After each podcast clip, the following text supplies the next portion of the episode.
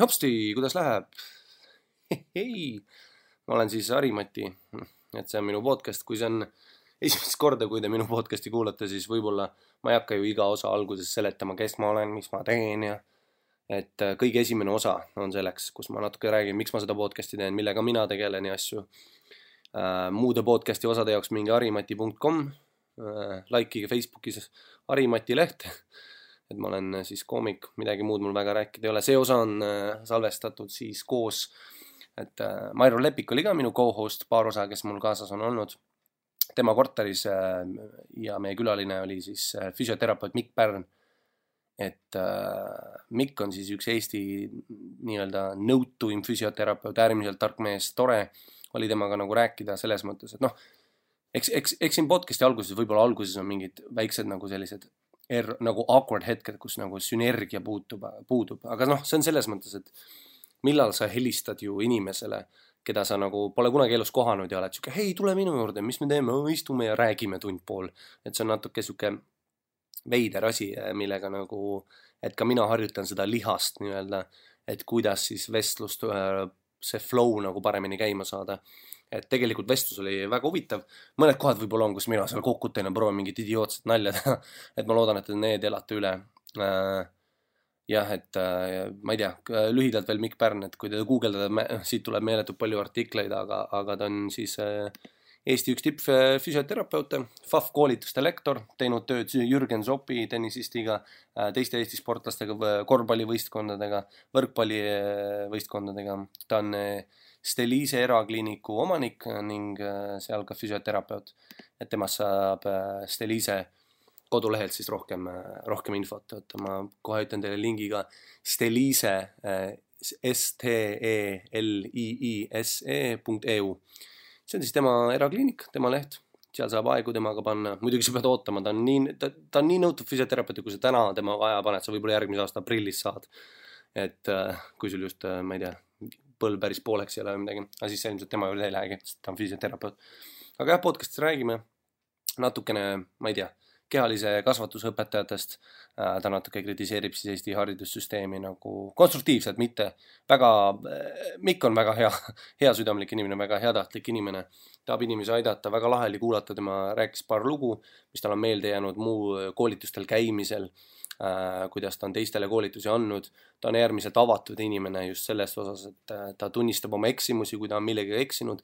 ta tahab äh, ennast arendada meeletult palju, loeb raamatuid, käib koolitustel Belgias, Soomes äh,, Hollandis ta on üle nagu Euroopa käinud. räägib sellest natuke, räägib oma veidratest kogemustest füsioterapeudina, küsimustest, klientidest ja üldse nagu sihuke räägib ka natuke enda elust, et kuidas ta siis selle, selleni jõudis ja kuidas ta äh, kuidas siis oma nii-öelda kirge äh, jälitada see sellise spetsiifilise asjaga nagu füsioteraapia. aga ma loodan, et te naudite seda osa. minge harimati.com, seal on kõik minu tuuriasjad, minu muud podcast'i osad ja davai, tšau. paparapapa, Mikk Pärn. siis kuskil viienda-kuuenda klassist alates ja kuni siis gümnaasiumini ja gümnaasiumi alguses ma ise kasvasin hästi kiiresti ja mul oli päris palju erinevaid siukseid probleeme, selg valutas, põlved valutasid ja sealt nagu tekkis esimese asjana siuke väike meditsiinihuvi okay.. et gümnaasiumi alguses ma enam-vähem otsustasin ära, et ma füsioterapeudiks saada ähm,.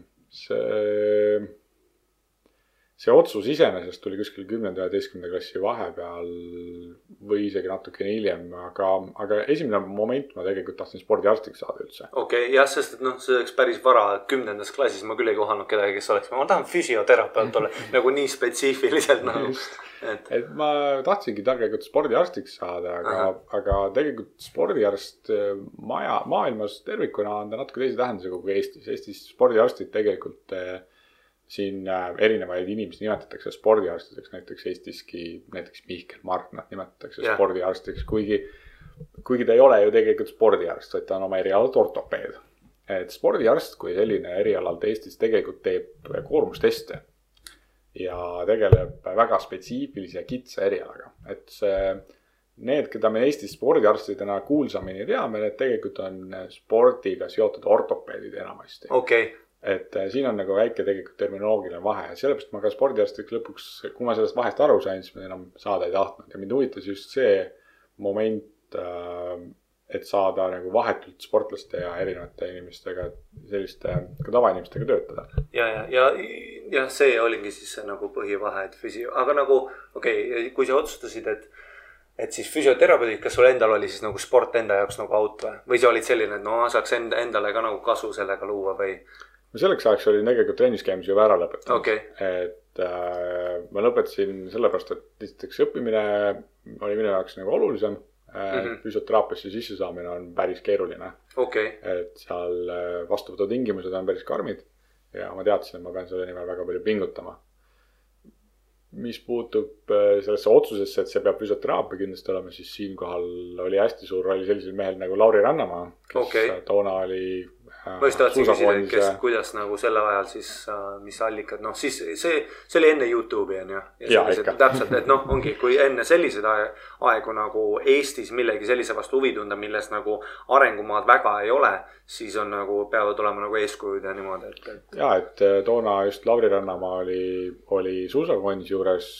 ma nägin, mida ta tegi, olin, kuulsin sellest, mida ta tegi ja see pakkus mulle eriti huvi okay. Ülikooliski esimesed kursused, nagu ikka, on sissejuhatavad ained, seal väga suuri selliseid erilisi äh, spetsiifilisi aineid ei ole ja selle, selle esimeste ainete juures ma palju mõtlesin, et kas see on ikka õige eriala või mitte ja. ja ma mäletan seda momenti, kui meil oli esimene loeng just nimelt sellesama mehe Lauri Rannamaaga või ta oli meil külalislektoriks ja kui ta näitas meile seda, mida ta teeb sportlastega, siis see oli see moment, kus ma aru sain, et, et see on see asi, mida ma tahan tegelikult õppida et äh, kui ma füsioteraapiasse läksin, siis ma tegelikult olin veendunud, et ma hakkan töötama füsio-, äh, et ma hakkan töötama spordivaldkonnas okay.. päriselus see muidugi niiviisi päris ei läinud, aga, aga. kas su motivatsioon oli siis just, äh, kas sind reaalselt siis huvitas see meditsiini osa nagu liigesed ja kõik see või siis sul oli see, et sulle lihtsalt meeldis, kuidas ta inimestega suhtleb ja kuidas ta inimesi siis nii-öelda aitab, sportlasi või tavainimesi siis? ja kas sul oli siis see ka, et kas tavainimesed või sportlased? Eks mõlemad kokku, seesama inimeste aitamise osa üks ja siis see oli ikkagi pigem primaarne. see suhtlemispool ja see tema olek, selline mõnus huumor, nagu tal on, see oli ka väga, väga äh, lahe. aga ütleme algselt, kui ma ülikooli astusin, siis ma olin väga veendunud, et see saab olema spordivaldkond, et okay. tavainimesed mind ei huvitanud tegelikkuses, mis, millega asi lõppes. ka täna ei tööta ma sellel alal, mis mulle tegelikult kõige rohkem meeldib okay.. et äh, mina leidsin endale ülikoolist nagu selle suure ja ilusa armastuse, see on äh, lapsed, laste füsioteraapia. ma töötasin okay. ka äh, Viljandi haiglas tegelikult mitu aastat laste füsioterapeudina okay.. et äh, lastega töötamine on minu meelest kõige, kõige, kõige põnevam füsioteraapia ala. sportlastega olen ma palju töötanud ja nüüd siis töötan täiskasvanud tavainimeste ja lastega, et ka täna yeah. oli mul vähemalt neli last oli, oli vastuvõtul no välja arvatud ilmselgelt laste nagu siis noh, et kuidas sa nendega suhtled, on ju, versus siis täiskasvanud. mis on siis nagu füsioteraapilised kõige siis suuremad mingid erinevused, kui ma mõtlen nagu, no ma saan aru, et liigesed arenevad, kasvu, mingid spordid, asjad, aga mis nagu või mis vanuses lastega sa enamus ajast tegeled? no see sõltub hästi palju. minu kõige noorem patsient, keda ma elus üldse ravinud olen, on neli tundi vana. okei okay et. Äh, juba räägid hüppeliigestest asja, no nii, siit tuleb. et nendega töötamise moment äh, ilmselt sa ei saa neile eriti palju käskusi anda. sa ei saa neile eriti palju infot anda. ja nendega tuleb töötada natuke teistmoodi kui näiteks üheksa-aastase, viieteistaastase. okei okay,, ütleme siis noor. näiteks, ütleme näiteks kaheteist, no ütle üheksa kuni viieteistaastaste versus täiskasvanud vahe, mis on nagu see sinu nagu, no ma saan aru suhtlusest muidugi, aga just siis tema nagu füüsilise osa, reaalne materjal, millega sa nagu tegutsed meditsiini osa pealt, mis nagu siis põhilised erinevused on? anatoomia on, on suhteliselt sarnane mhm. -huh. aga tuleb muidugi arvestada teatud eripäradega, mis on, mis on noorukieas teistmoodi, kui on äh, täiskasvanute eas. et, äh, et äh, luude arengu moment, millised, mingisugused olukorrad, mis on teil noorukeas on, on mõnikord nagu ka normaalsed, mõningad äh, sellised nii-öelda, mida me loeme haigusteks. täiskasvanu eas tegelikult vahel on noorukeas võib-olla okay. täiesti, täiesti loomupärane ja normaalne asi mm. -hmm. et äh, käitakse lastegi puhul üks lihtsamaid asju, millega, millega ma tegelema pean igapäevaselt, on see, et, et äh, tihtipeale vanemad ja ka isegi perearstid vahel saadavad minu juurde noori väikseid lapsi, kahe-kolmeaastaseid äh, probleemiga, et lapsel on lampjalad. et tallapallide areng kestab väga pikka aega ja kaheaastasel peavadki olema lampjalad. ongi nii, jah? et samamoodi on äh, osadel puhkudel öeldakse, et lapsel on sessioon hoojalad. kestabki sul neli minutit, kus ta tuleb sisse, et sihuke ära muretse. põhimõtteliselt, et äh, laps, lapsevanemad on tihtipeale, kuna mu järjekord on päris pikk äh, nii-öelda pääsemiseks, siis ka lapsevanemad on kolm kuud kodus enne praadinud ja mõelnud selle peale, kuidas nende lapsel on lampjalad ja siis nad jõuavad minu juurde ja saavad nelja minutiga teada, et hinga sügavalt sisse-välja ja mine nüüd koju tagasi ja oota, kuni ta kuus saab.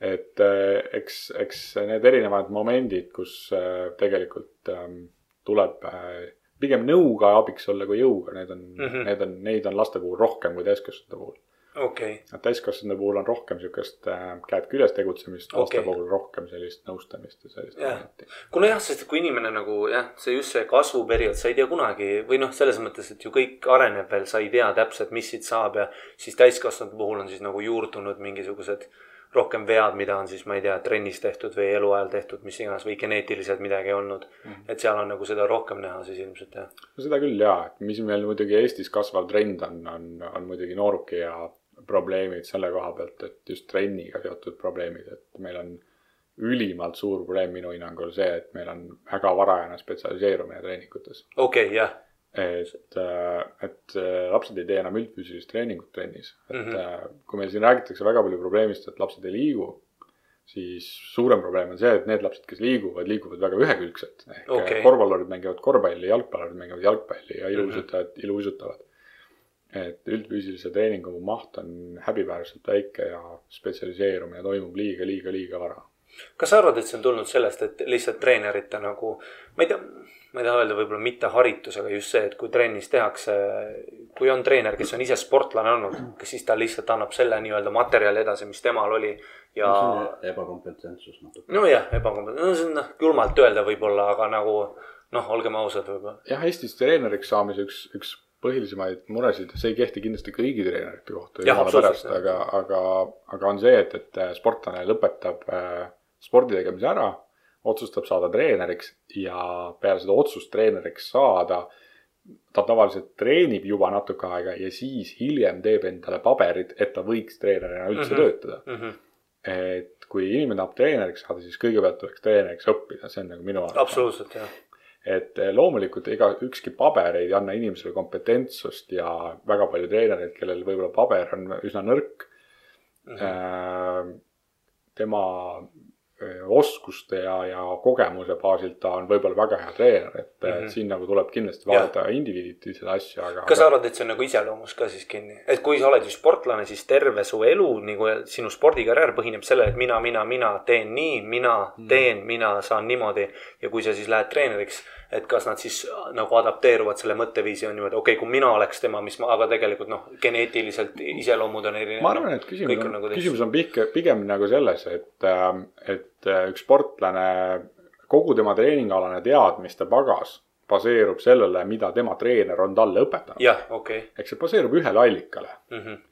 Kui me vaatame treeneri õpet, siis see teadmiste pagas, mis seal on, baseerub erinevatele asjadele, peamiselt teadusuuringutele, Mm -hmm. mis omakorda baseerub kümnetele tuhandetele erinevatele inimestele. ja see on see probleem, miks, miks need nii-öelda ühe treeneri õpilased, kes on hakanud treeneriks, mitte õppinud treeneriks, tihtipeale eksivad selle vastu. et nad üritavad kõiki sportlasi ühtemoodi treenida, jah, aga paraku inimesed on natukene erinevad.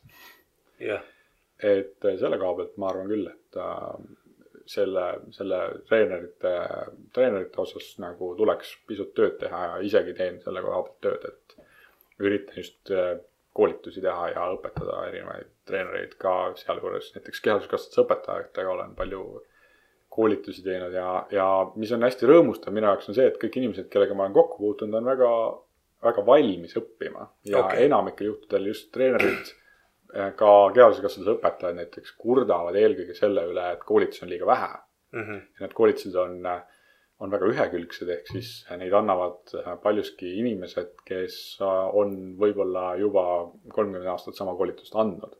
et äh, nad on ühe korra seda juba kuulanud, nad ei taha seda kolmandat, neljandat ega kahekümne kolmandat korda enam kuulata Jah..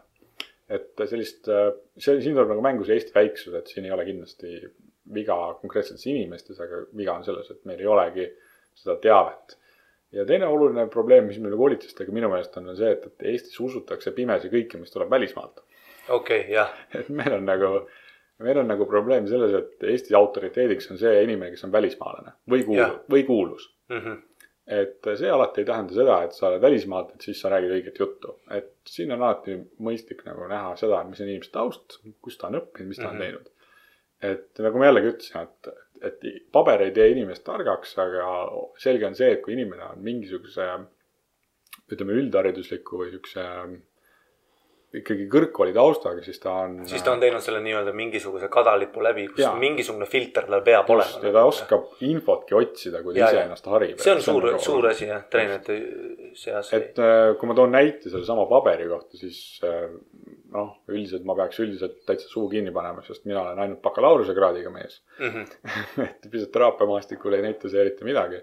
samas on äh, Eestis veel väga palju toredaid ja väga andekaid ja häid füsioterapeuteid, kes on ka samamoodi bakalaureusekraadiga. et minu juures on praegu näiteks õppimas üks tore, tore füsioteraapia magistriõppe lõpetanud inimene, kes, kes õpib minu juures, et see võib kõlada ka ei, natuke ei, ei veidralt, et absoluutselt selles et see on nagu muna õpetaks kana, aga, aga, aga teinekord on jah nii, et paber, paber ei tee inimest ja pigem ja teinekord ka vastupidi mm. -hmm. et, et äh, eks ma arvan, et kõigis selles. kas Risto kirjutas selle huvitava artikli, miks ma tulin ülikoolist ära või? jah, kus ta kirjutas selle, sellise artikli, kus ta rääkis ka just sellele, et noh, et kui inimesel ikka huvi on millegi vastu, siis see paber seda nagu noh, ta aitab absoluutselt mm. -hmm. aga kui sa sellel paberil ennast nagu aidata ei lase ja seda filtrit, sul ei ole seda huvi selle reaalse ala vastu ei ole mm. -hmm. siis see nagu noh, ta on nagu selles mõttes, et just, et äh, siin on nagu ka, mis ma just äh, vestlesin eile äh, tuttava treeneriga, kes äh,, kes ka ütles, et äh, et äh, see, see oskus seda infot hankida on, on üks asi ja, ja oskus ennast harida on üks asi, aga aga üks oluline asi veel, mida, mida tihtipeale on puudu, on see, et seda oskust, seda, seda hangitud informatsiooni rakendada teooria- teooriast praktikasse. et kui sa loed väga palju, mida mina näiteks teen, siis ma ei kujutaks ette, kui ma kõike loeks, mida ma saan ja ma ei saaks seda praktikas rakendada. okay. sest äh, kui ma ei saa seda praktikas rakendada, siis, siis ma läheks peast hulluks. mm. -hmm. sest erinevaid teadusuuringuid, mis annavad vastukäivat informatsiooni. absoluutselt, iga päev tuleb uus artikkel, mida ma loen KÜK-i kohta, ma olen okei okay,, jah, okei okay,, täna siis varbad õhus ja ma ei tea, hoian hinge kinni ja. just, et erinevaid, erinevaid allikaid on väga palju ja kui sa ikkagi praktikasse neid asju ei rakenda, siis on väga keeruline, et siinkohal just seesama moment, et äh, teoreetika, teooria ja praktika peaksid koos käima, et et vaatasin siin mõni aast-, mõni kuu- tagasi oli selline saade nagu Suurmeistrid, kus kaks mm -hmm. treenerit äh, rääkisid äh, seal äh, treenerite koolitusest, treenerite haridusest ja muust asjast. ja mul jäi kõrvu selline arvamus ühe treeneri äh, suust, et äh, et heaks treeneriks saad sa siis, kui sa kõnnid maailmas lahtiste silmadega ringi, vaatad, mida teised teevad ja üritad seda Eestis järgi teha. Okei okay., et äh, kindlasti on, kindlasti on sellel oma tõetera kindlasti sees, et äh, miks mitte maailmas lahtiste silmadega ringi Need on need inimesed, kes vaadata. loevad vandenõusid ja vaatavad dokke Sidecasti. see on nagu kindlasti oluline asi, aga, aga selle asemel, et midagi kopeerida, võiks midagi proovida kohandada. ja, ja, et kui me vaatame täna tegelikult kuulsaid tublisid treenereid näiteks äh, ma laiast maailmast, siis ka nemad väga tihti teevad asju, mis on, mis on näiteks äh, pärit endisest Nõukogude Liidust. treenerite teavet, mis on sealt pärit mm. -hmm. et kõik, mis on vana, ei ole ilmtingimata halb, aga seda Nõukogude süsteemi piltlikult tuleks tänasesse päeva kohandada ja need kvaliteetsed treenerid suudavad seda ka näiteks teha okei, et äh, Eestis on tihtipeale probleem see, et äh, vaadatakse näiteks, oletame, on äh, tippjalgpallur äh,. Ma ei tea, Cristiano Ronaldo, tal on näiteks personaaltreener Jah. äh,. Eesti jalgpallikoondis mingisugune mees näiteks vaatab, üldse mitte isikustades, lihtsalt näidet tuues. et äh, vaatab, et näed, Cristiano Ronaldo teeb seda harjutust, järelikult see on jalgpalluritele hea harjutus. ma hakkan okay. nüüd ka tegema oma see on midagi näiteks sellist, mida mina teen Jalg- näen Youtube'is. jalgpalliklubi näiteks, ma ei tea, Elvas hakkan tegema nüüd neid harjutusi, Jah. sellepärast Cristiano Ronaldo ja siis eeldan, et kui ma nüüd seda harjutust teen, siis ma olen kahe aasta pärast. Cristiano Ronaldo. jah, et see on see oht, mis tekib, et see harjutus on kindlasti võib-olla väga hea, aga seda võiks teha alles siis, kui me oleme sada muud asja enne ära proovinud mm Mhm. -hmm. ja siis me jõuame sellele tasemele, et sa oled sportlasena välja teeninud selle harjutuse Mhm. piltlikult öeldes. jah. Ja see on huvitav, hästi tihti just treenerite tasemelt seda äh, nagu MMA ja siis vabavõitluse tipus USA-s näeb, kuidas on, kuidas sportlased hangivad treeneriteks endiseid sportlasi, kellel on tulemused taga. Aga noh, tulemused tulevad ajal, kus sport oli teises kohas ja nagu selles mõttes ja, ja siis see on nagu kõva sõna mm. -hmm. aga samas siis on mingid vennad nagu GSP ja sellised, kelle treenerid ei ole ise edukad sportlased olnud, võib-olla korraks on ju, noh, Firas Zahabi oli muidugi edukas püstivõitleja on ju. aga meelet noh, John Danaher ei ole ju mingi jujitsu maailmameister, vaata. Aga nad on füüsik äkki vast. ja füüsik ja, ja tema just tuleb siis sellest taustalt, et tema on eluaeg nagu tundnud siis treenimi-, inimeste treenimise vastu või versus siis see, et ise edukas sportlane olla.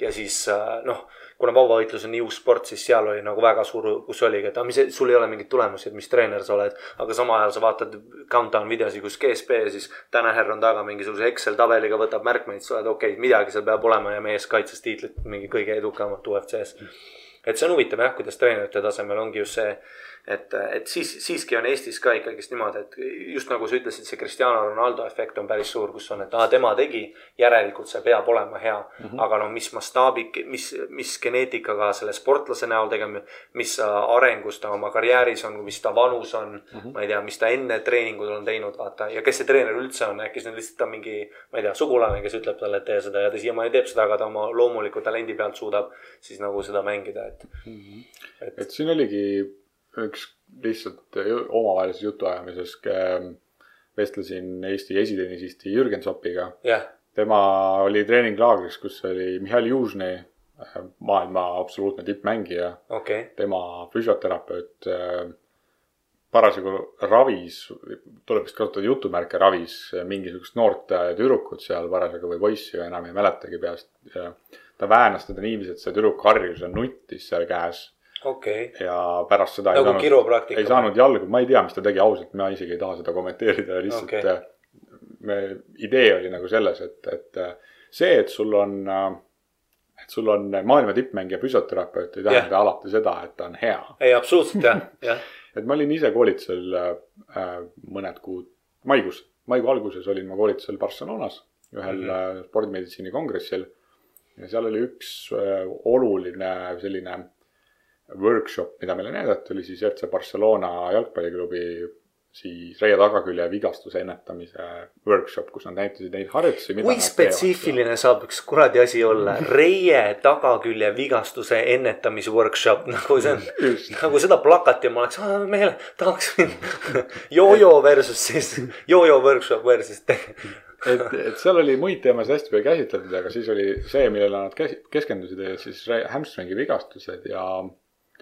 Ja kui ma vaatasin, mida nad tegid seal, see oli FC Barcelona maailma absoluutne tipp. absoluutselt jah, aga kui ma vaatasin, mida nad teevad, siis ma päris sügavalt nagu sügasin kukalt, mõtlesin, et huvitav, miks selliseid asju tehakse.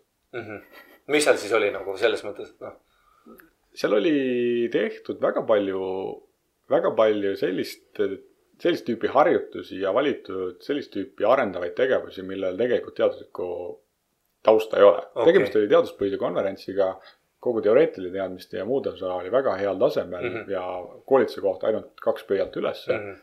aga seesama workshop näiteks oli selline, kus, kus väga paljudel, mitte ainult minul, vaid ka väga paljudel teistel, kes seal workshop'is osalesid, tekkis küsimus, et miks selliseid asju tehakse. jah, ja tegemist oli FC Barcelonaga et äh, need, need on mehed, kes saavad seal suurusjärk kümme tuhat euri palka ja nii edasi. jah, et äh, tegelikkuses äh, olles seda füsioteraapia elu ja üldse seda meditsiinielu natuke näinud, siis, siis kipub välja joonistama selline lugu, et äh, üldiselt väga tippklubides, sellistes väga konkreetsetes klubides ei ole väga tippterapeute. ja seal on väga konkreetne põhjus ka, millest väga paljud aru ei saa, miks see nii on.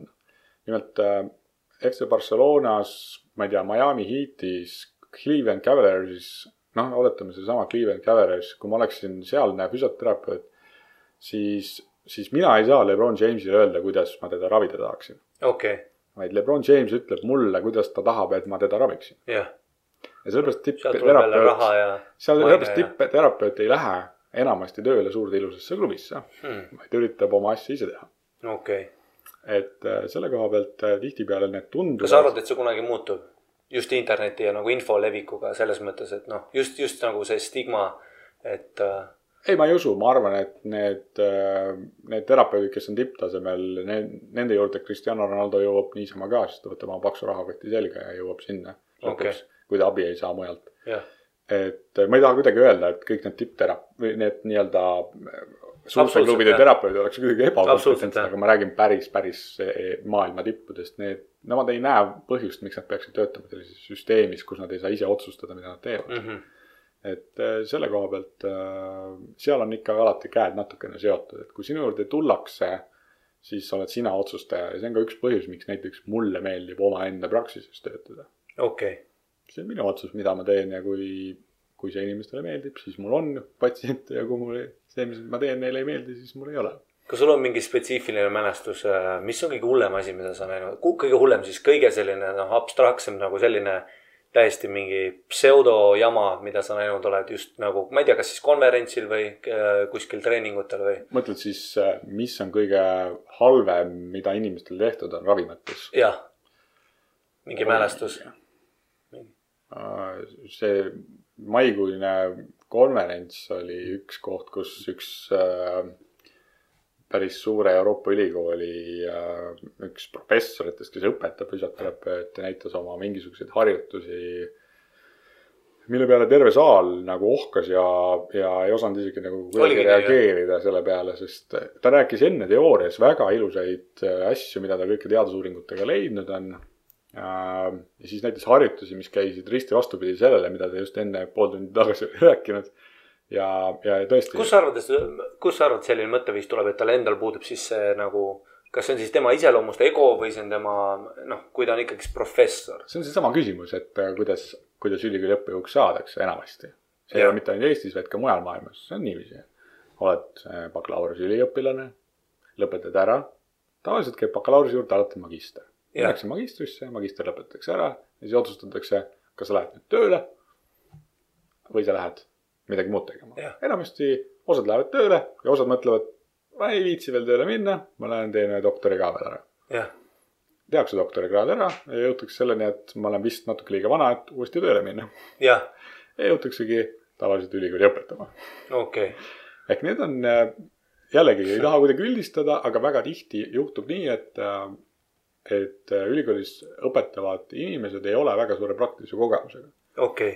Ja selle koha pealt ongi siin on. jälle see needus, see ajaneedus, et sul ei ole elus aega piisavalt. absoluutselt ja see ei ole Praktikat. nende süü, vaid, vaid neil ei olegi aega teha teadust ja samal ajal teha praktikat väga Mhm. palju. Neid terapeute on ka väga palju või, või on olemas, kes on väga head praktikud ja väga head teoreetikud jah, ja, ja, ja see ei ole võimatu iseenesest, aga see nõuab ääretult suurt pühendumist ja mm. -hmm. see on väga keeruline iseenesest. kas sa arvad, et üldiselt spordiarstide ja füsio õppides neid alasid, kas materjali hulk liiga suur või liiga väike või liiga üldine või alati, kui inimesed äh, käivad, noh, Jörgen Matsi, spordipsühholoog, käis ka, ta rääkis ka mingeid asju siin podcast'is nagu, tema arvamust, et mis sa nagu materjali hulgast just arvad.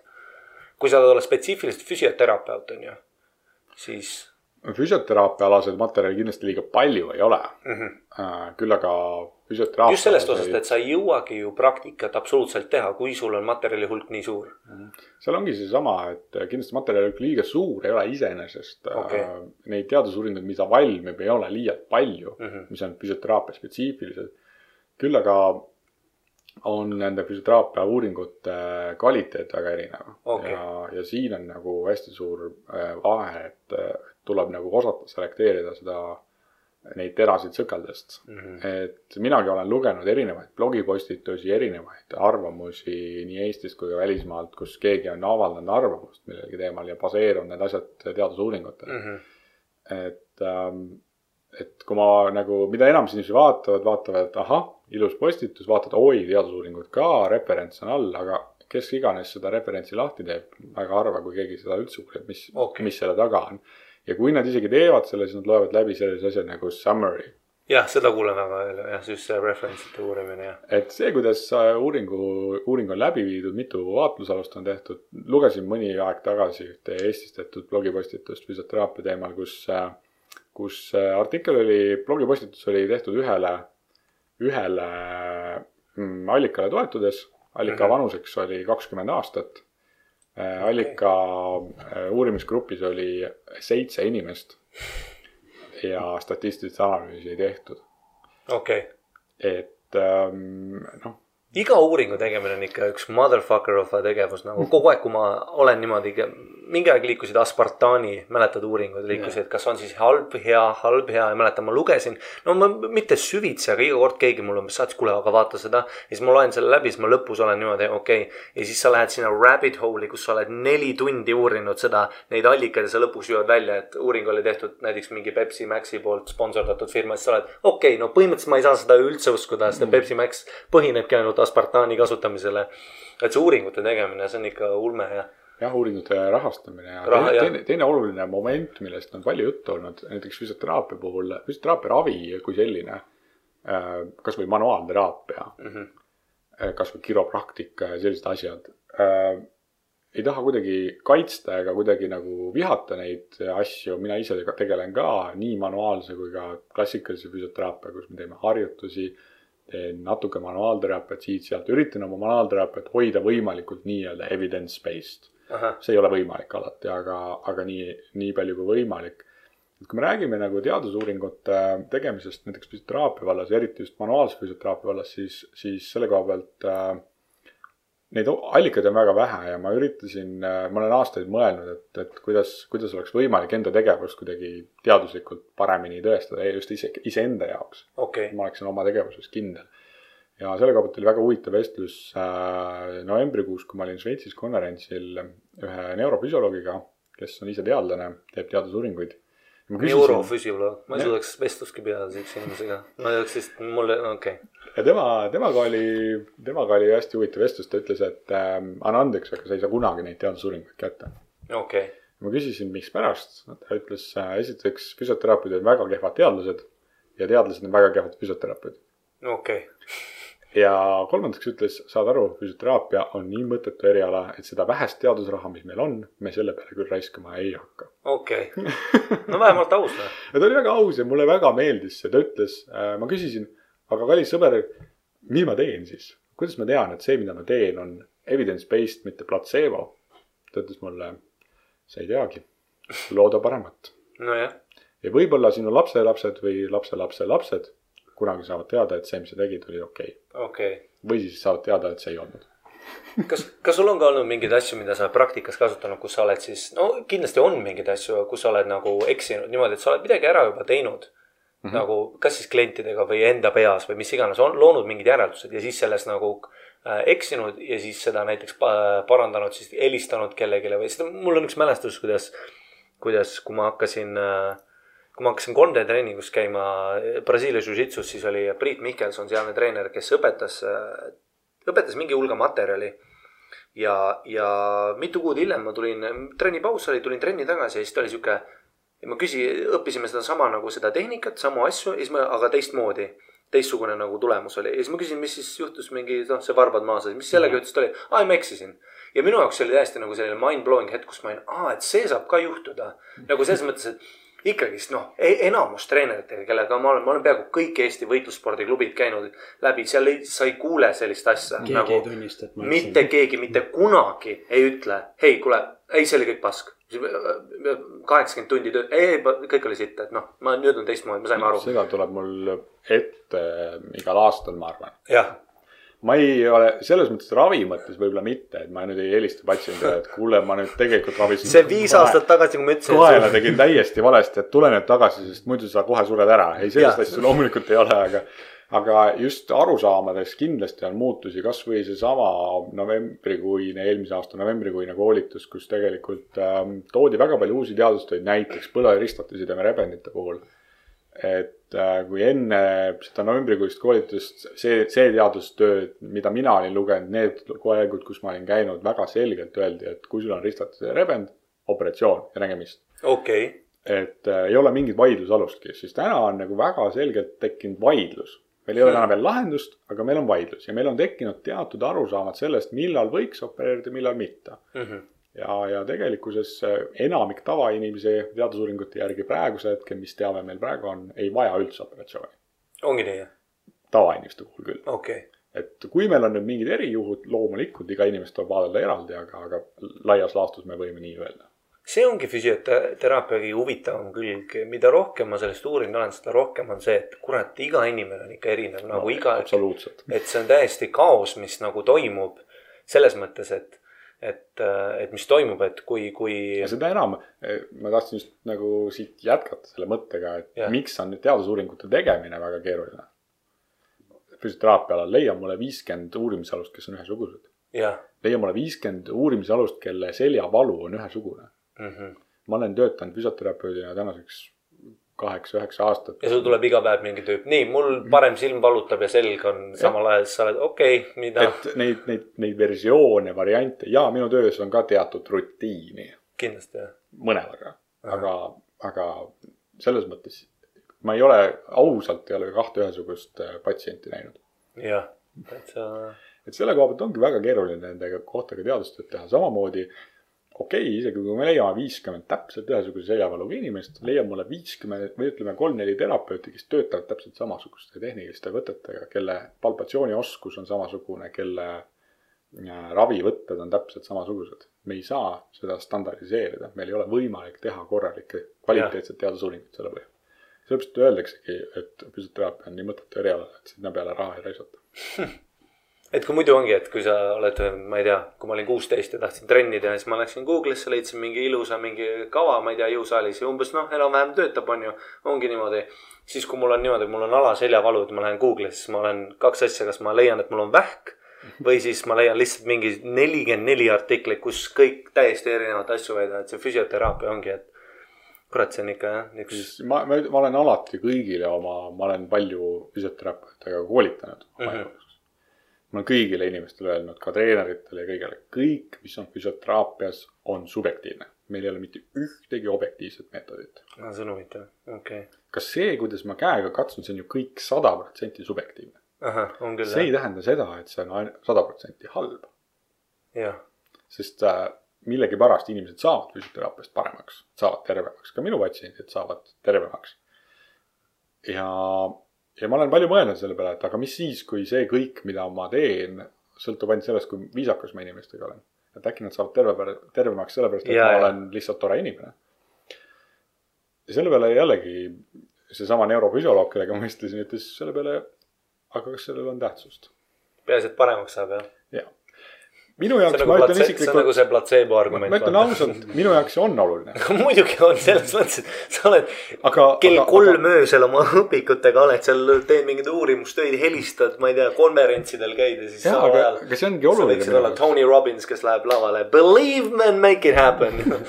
minu jaoks on oluline, aga, aga kõige suurem häda ongi selle minu, minu olulisusega see, et ma ei saa seda kahjuks kuidagi tõestada. jah, see teeb mind kurvaks, Mhm. aga, aga see ei tähenda, ei takista mul mu tööd tegemist. absoluutselt jah.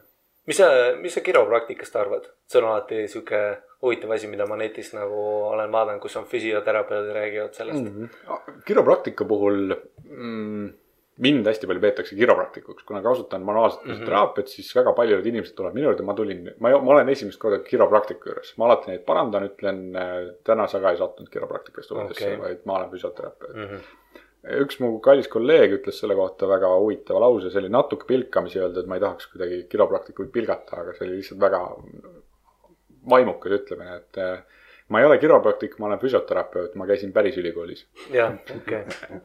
et eh, see oli lihtsalt selline väga huvitav, huvitav seda lähenemine. pseudoteaduse, noh, seda arvu. seal, seal on palju pseudoteadust selles kiropraktikas ja jällegi ei tahaks öelda, et kõik kiropraktikud on rumalad.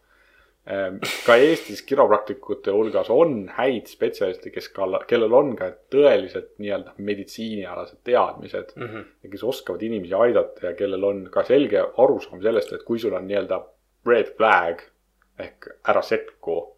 manuaalteraapias on väga tä- tähtis see, et sa oskad leida red flag'e Mm -hmm. ehk leida seda, et millal mitte sekkuda manuaalselt. okei, ja kiropraktikute osas on ka väga paljud inimesed, mitte väga paljud, aga paar, paar tükki Eestis, kes on selles mõttes haritud inimesed, nad saavad aru, et, et ma ei ole jumal. aga materjali hulgas, kas see on nagu selline asi, kus, kus siis mingi osa on siis nagu täiesti, täiesti teaduspõhine ja siis mingi osa on nagu siis. kiropraktikas jah, või ei ole näinud ühtegi materjali, see on kõige paradoksaalsem kiropraktikute puhul, mida mina ei ole aru saanud, miks see nii on, on see, et mm -hmm. nad ei jaga kunagi ühtegi oma materjali ja nad ei näita mitte kunagi ühtegi oma võtet. ja, ja, ma olen käinud Eestis vähemalt nelja kiropraktiku juures küsimas, et kas ma võiksin vaadata, mida sa töö juures teed, lihtsalt vaadata mm. -hmm. mitte sellepärast, et ma tahaks kuidagi hakata õppima seda, mis sa teed või mind ei huvita see, mis sa teed ausalt mm, -hmm. aga ma tahaks näha lihtsalt sellepärast, et ma saaksin aru, millega kiropraktikud tegelevad. Nad on kõik neljakesi keeldunud minu arust. Teavad Google, kes sa oled. ei no nad teavad, ma tutvustan ennast ausalt, ega ma siis ei lähe salaja nende ukse taha, vaid ma olen lihtsalt palunud, et kas me võiksime koostööd teha ja, või noh, selles mõttes koostööd teha, et nagu ma näen seda, mis sa teed ja ma saan aru ka sellest, mida sa kiropraktikud oled nagu need inimesed, kes on vaata nagu Darren Brown, kes on mustkunstnikud, vaata, kui ta helistab mustkunstnikele, et kuule, ma tulen vaatan su show'd, siis nad on mingi fuck. keel peale mingi, et jumala eest ei oleks näha, mida me teeme siin. et ma, ma jah ei arva, et, et ma, ma ei ole kunagi keelanud, kui see on minu patsientidele vastuvõetav, ei ole keelanud kedagi kunagi mind vaatama tulla, et, et mul on tihtipeale ka sel aastal mul on kolm erinevat inimest juba olnud juunikuuks, kes on minu juures käinud nii-öelda vaatamas, õppimas mm, -hmm. midagi kaasa mõtlemas et mina leian, et selline inimeste õpetamine, isegi oma nii-öelda, kuidas ma ütlen siis jutumärkides ametisaladuste reetmine viib mind pigem edasi ja viib eh, Eesti füsioteraapiat ja maailma füsioteraapiat edasi, kui me kõik üksteise käest õpiksime. absoluutselt jah. mitte see, et ma istun oma teadmiste otsas mm. -hmm. tean, et mul on neli kuud järjekorda ja ootan, et nüüd jess, nüüd tuleb nelja kuu asemel viis, sellepärast et ma olen nii kõva mees. ma arvan, et selle asemel tuleks leida need toredad noored terapeudid, kes tahavad midagi õppida, õpetada neile need asjad selgeks ja meil on Eestis palju parem seis. jah, ja, ja häda ongi selles, et kui ma, kui ma, kui ma täna näen nagu füsioterapeuti, kes lõpetab magistriõppe ja, ja ma küsin ta käest oma, oma praksises, et ole hea, räägi mulle, kuhu näiteks puusapainutaja lihas kinnitub näiteks ta vaatab mind nagu lehm, meelestaks. nagu lehmlennukit, siis ma arvan, et see on nagu veidikene, veidikene problemaatiline, kui, kui meie füsioteraapias ei ole tegelikult baasteadmised piisavalt heal tasemel mm. -hmm. Eestis tehakse palju koolitusi, ka näiteks mainitud Lauri Rannamaa teeb Eestis juba aastaid manuaalteraapia koolitusi. Tänaseks meil ei ole selle võrra manuaalterapeute tegelikult juurde tulnud, vaatamata sellele, et seda koolitust on läbinud üle saja, üle kahesaja inimese, ma arvan, kokku. probleem selles, et eh, tihti ei saada aru, millest ta räägib üldse, okay., sest baasteadmiste tase on nii nõrk, et ei suudeta aru saada ja. üldse.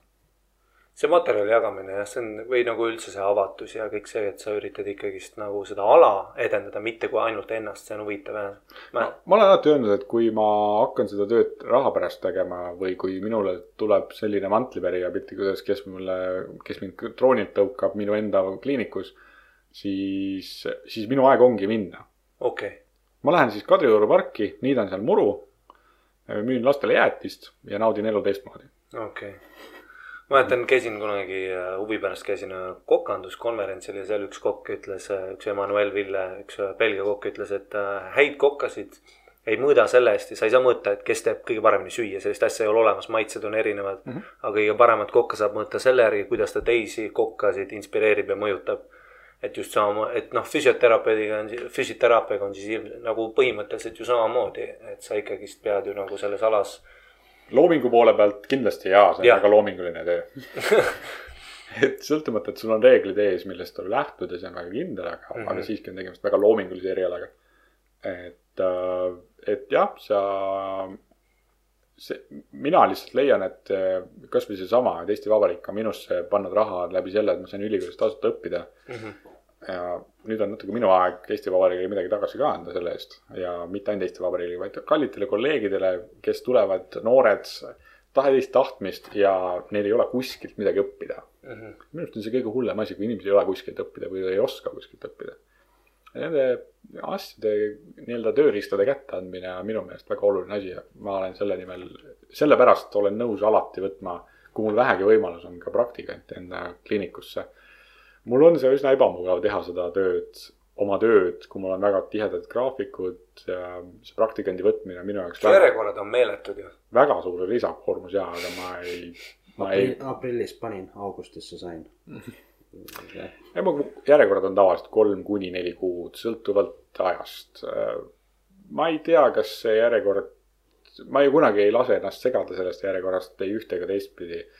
Ma ei anna endale hinnanguid, ma lasen teistele endale hinnanguid anda. no see ikka tähendab nagu midagi väga konkreetset, kolm-neli kuud, ma saaks Ott Kiivikesega kahe tunniga siia nagu selles mõttes, et kolm-neli kuud oot-, ooteaeg, see on ikka päris nagu, see näitab, et, et nagu ikka on vaja nagu füsioterapeute ja eriti selliseid. ma arvan, et mina, mina võtaksin just seda, ma ei hakkaks endale hinnanguid andma, ma tõesti ei, ei armasta seda teha, ma olen enda jaoks kriitik, aga mitte hindaja.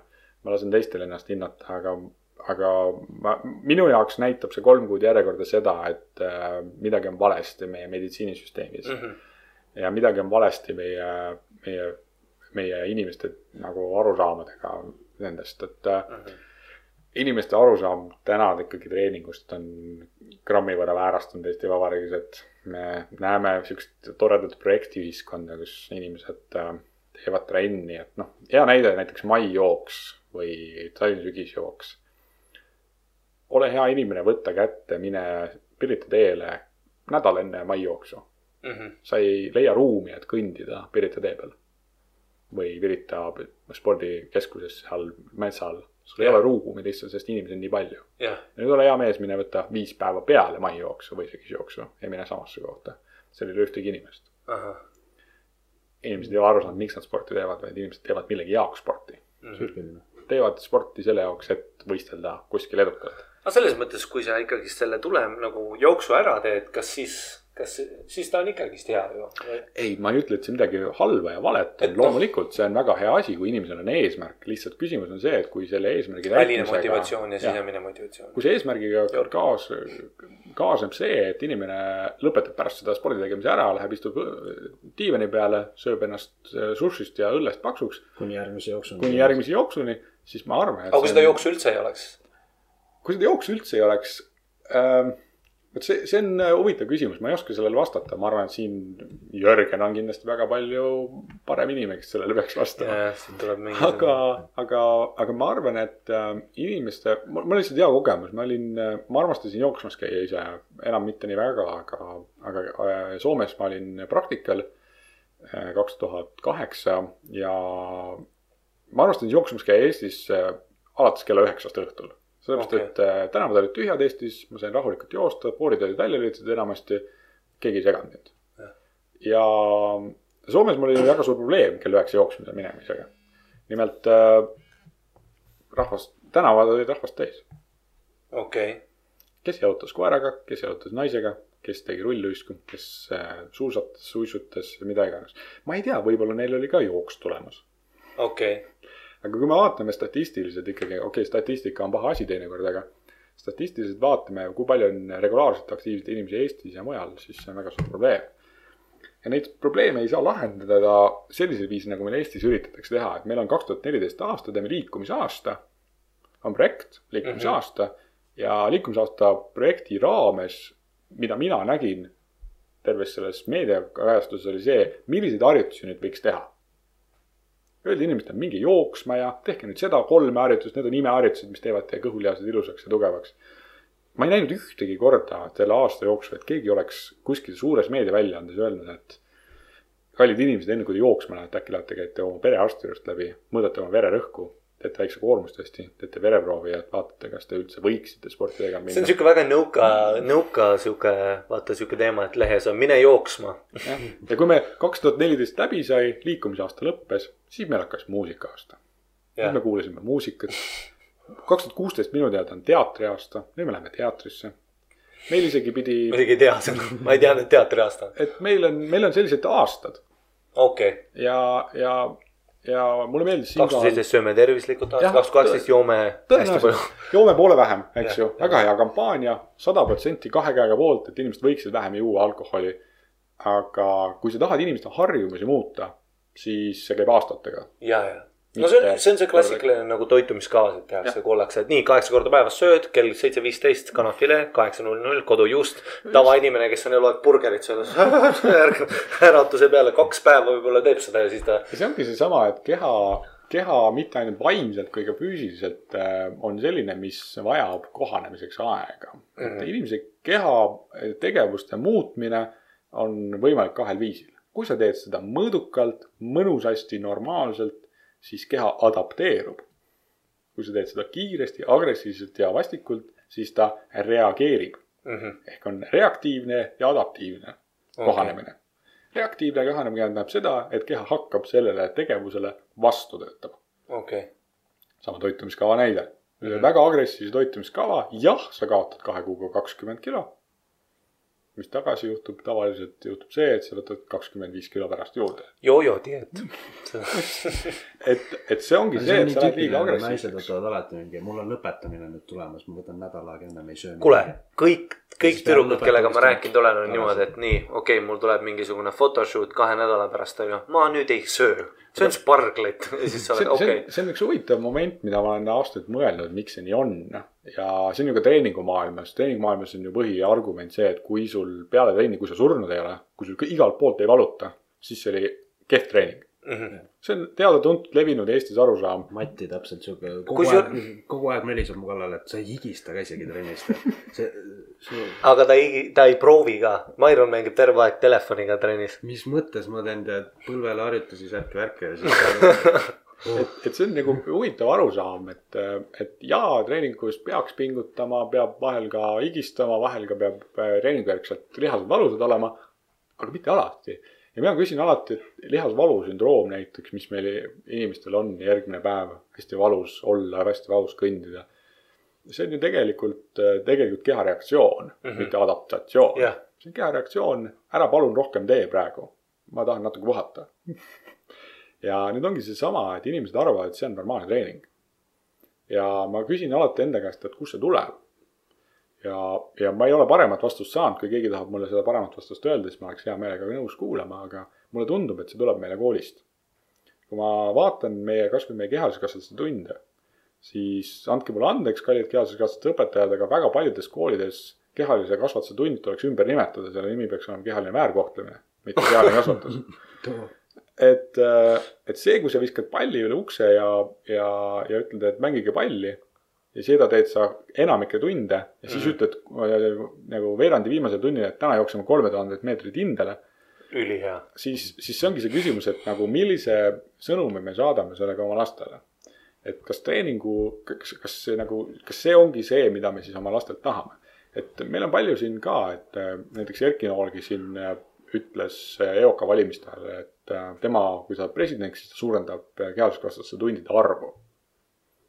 mis ei ole iseenesest ju halb mõte, Mhm. aga küsimus on alati selles, mis kvaliteediga need tunnid on ja, ja kvantiteet versus kvaliteet. et sellega ei ole nagu mõtet tegeleda, ma arvan, kui see halb, kvaliteet on halb.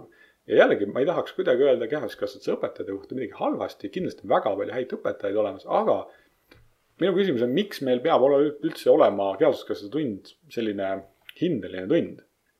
kas me saame seitse korda nädalas rattatrennis käivat äh, noort inimest panna kõrvuti inaktiivse lapsega, kes, kes vajab liikumist?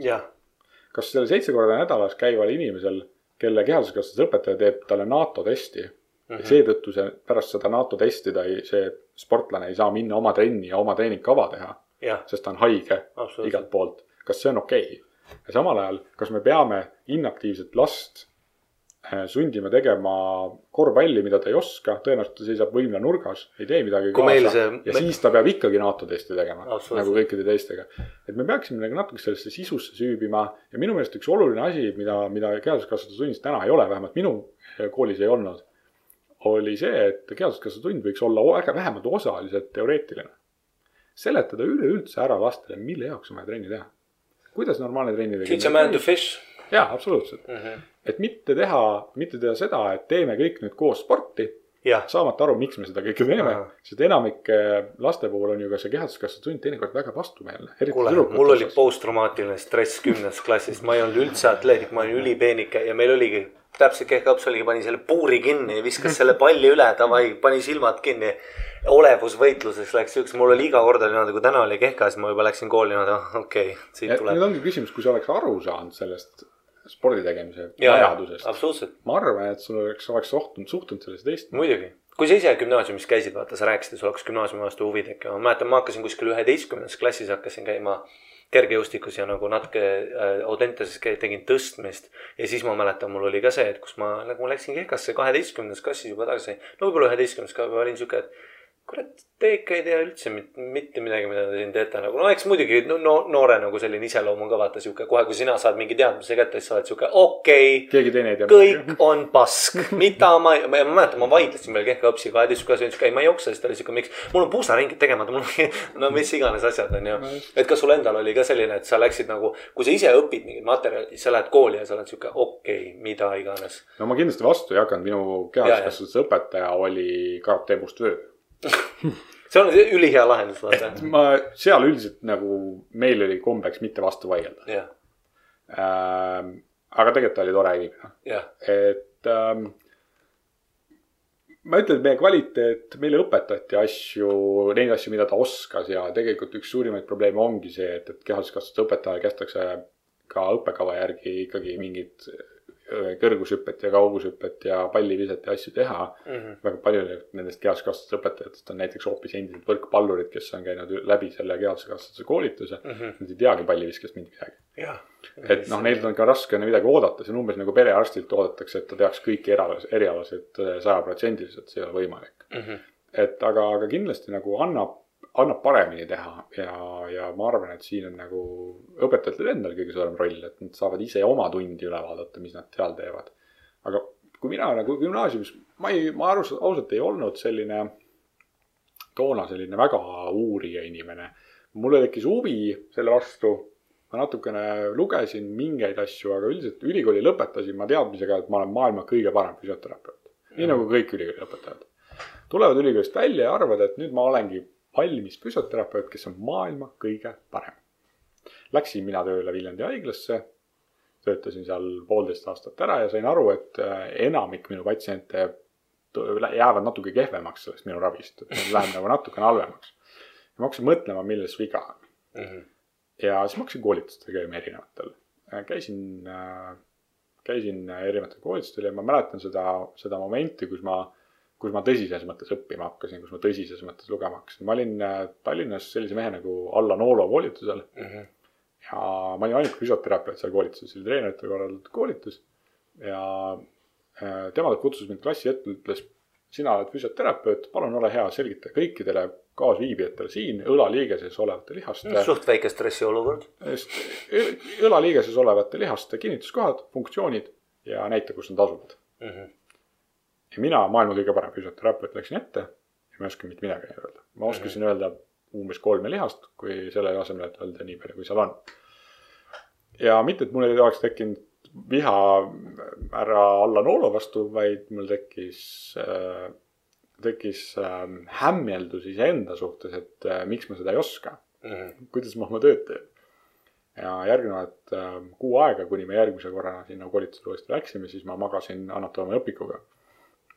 Et äh, ma, ma, ma, ma lubasin endale, et ma ei lase ennast kunagi panna sellisesse olukorda, kus ma, kus ma pean piinlikkust tundma sellepärast, et ma ei tea midagi. Mhm. ja sellepärast ma väga palju õpin ka, et ma, ma tahan ise olla kompetentne oma erialal. see on üks hullemaid olukordi, ma arvan, elus, kui sa saad aru, et see töö, mida sa teed, et sa oled täiesti ebakompetentne. jah, see on üks väga halb tunne ja. kindlasti juhtub väga, selles mõttes see näitab sinu iseloomu nagu väga positiivsest küljest, et sa julged öelda, et sa olid Viljandis kuskil nagu väga vähe on tegelikult neid inimesi, kes õpivad mingit eriala. Ja kui nad teevad praktiliselt seda tööd, nagu sina ütlesid, sa tegid Viljandis aasta pool ja sa ütlesid sellise lause, et inimesed, kes sealt ära läksid, mõned läksid isegi halvemaks minu nagu käe alt. see on, nõuab nagu väga suurt sellist nagu nagu ego check'i selles mõttes, et noh, ja, ja, ja see, kui sa ütled, vaata, et selles mõttes sa tegelesid selle probleemiga väga huvitavalt, mis on tihtipeale, kui inimesed, ükskõik mi- mis huvi on, kui äh,, et selle asemel, et luua siis nagu plokki ette ja olla selline, et kurat, et mis, mis jama on, et ma ikka teen õiget asja, ma pean ja, ja valetad endale ja, ja pigem matad selle emotsiooni ära, kus sul on kerge pettumus juba sees.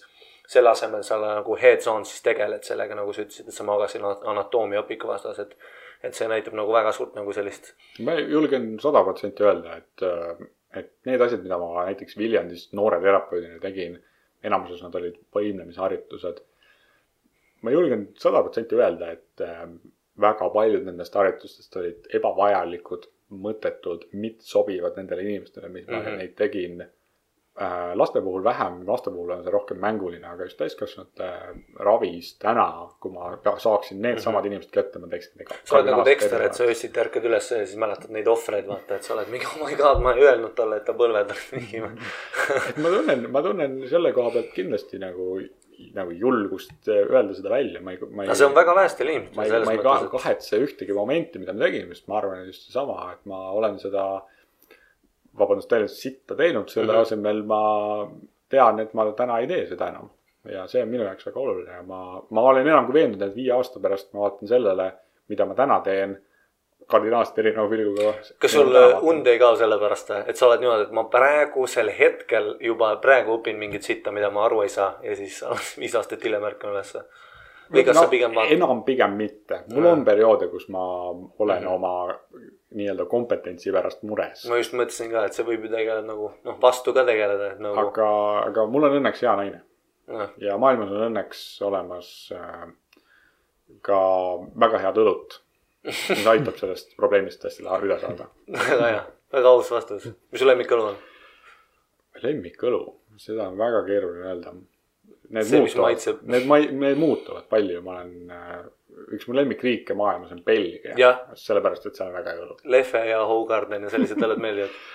Lehvet oled proovinud? olen proovinud mõlemat, mul on e- elus üks selline asi, mis mul kuulub nii-öelda bucket list'i, enne surma tehtavad asjad. Ma pean ära jooma kõikide tähestikuga tähtedega ühe Belgia õlle. mul on Belgia kaks, kaks kolmandikku juba tehtud, okay., nii et mul on veel natuke jäänud, ma pean korra veel Belgiast ära käima. jah.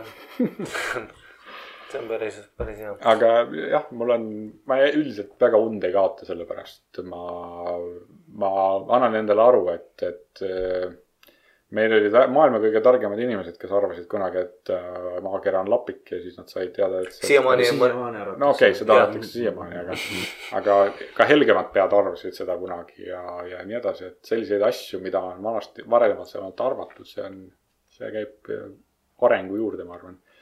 ja, ja kohati isegi selline, nagu öeldakse, et ka taandareng on areng, et vahel ka tuleb teha samm tagasi, et äh, teha kaks sammu edasi.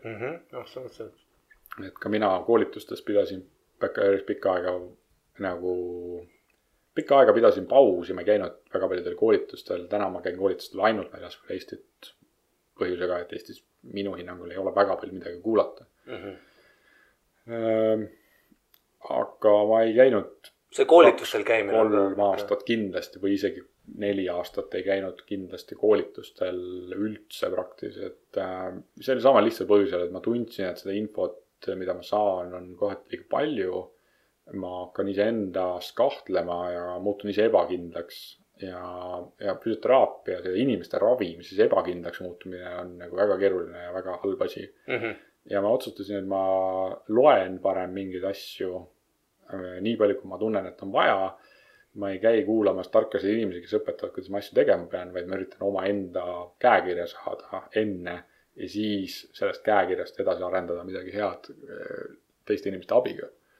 et ma arvan, et siin on nagu ka väga suur probleem paljude, paljude inimestega, mitte ainult füsioteraapia erialal või ka, treenerite erialal, vaid, vaid tervikuna, et inimesed ei ole väga veendunud selles, mida nad ise teha tahavad. Nad mm. -hmm. võiksid paremini aru saada sellest, mis on nende huvid, kuidas nad midagi tahavad teha. kujundada en- välja enda töö käekiri ja siis üritada seda töökirja, käekirja paremaks teha. Mhm. et, et äh, ka nagu, kui sa oled nagu, ei suuda ära otsustada, kas sa oled elektrik või torumees, siis sul on väga keeruline oma tööd teha. esimese asjana otsustad ära, et ma olen elektrik ja siis hakkad vaatama, milliseid tööriistu sa siis seal elektriku ameti juures kasutad. Et äh, selle koha pealt ma arvan, et inimesed peaksid teinekord nagu iseendas selgusele tihti- tihtipeale jõudma oma töö tegemistes. see endas kahtlemine on väga huvitav jah, et, et kuidas sa pead seda reguleerima, seda info nagu intake'i, kuida-, et, et kui inimene tuleks füsioterapeudi ja füsioterapeut oleks ukse peal niimoodi, kuule, tegelikult ma ei tea mitte midagi ma olen nüüd üksteist aastat õppinud, see on võimatu, saad sa aru ma olen siin kuradi. et, et, et kas sul on muidu patsiente ka, kes tulevad ja on natuke pettunud umbes, mida sa neile ütled selles mõttes, et, et noh, kindlasti inimesed ju, kes võib-olla tavainimene, võib-olla sportlane piisavalt juba, ma arvan, teab, aga. aga ma arvan, on tavainimene, kes on sihuke, nii, ma lähen nüüd saan tunni ajaga lahenduse ja plaani täpselt. ja kui ta tuleb, ta saab hoopis mingit teistsugust informatsiooni, kas siis vähe informatsiooni või teistsugust informatsiooni, kui mida ta ootas, et kas sul on neid inimesi ka, kes on nagu, et okei okay,, ma arvasin, et no, nagu siit. Neid inimesi õnneks hakkab Eestis vähemaks jääma, kes arvavad, et äh, ma tulen sinna, viskan oma saja eurose laua peale ütlen, et äh, kuna ma maksin sulle tavahinna asemel sada, siis sa teed mind kohe korda mm. -hmm õnneks neid on vähe mm -hmm. ja neid on väga vähe võitu um,. kas sul on selliseid patsiente, kes iseloomult on lihtsalt noh, nagu. loomulikult, ega issandal omad on väga kirju mm. -hmm. et äh, on väga palju inimesi, kellel on probleemid mujal kui füüsises. Kelle probleemid on rohkem peas. Neid inimesi on ka loomulikult ja nendega peab ka oskama ringi käia. eriti kui sa oled äh, erapraksises ähm,. Nende inimestega ei saa kunagi järsult käituda mm. -hmm. sest see mõjutab väga palju sinu enda imidžit okei okay,, ma ei karda, et kui ma Aga kellelegi natukene yeah. halvasti ütlen, et mul äh, kohe selle peale töö otsa saab, loomulikult ma nii naiivne ei ole, aga. aga sellegipoolest ma olen nagu elus ka seda õppinud, et ära, ära nagu.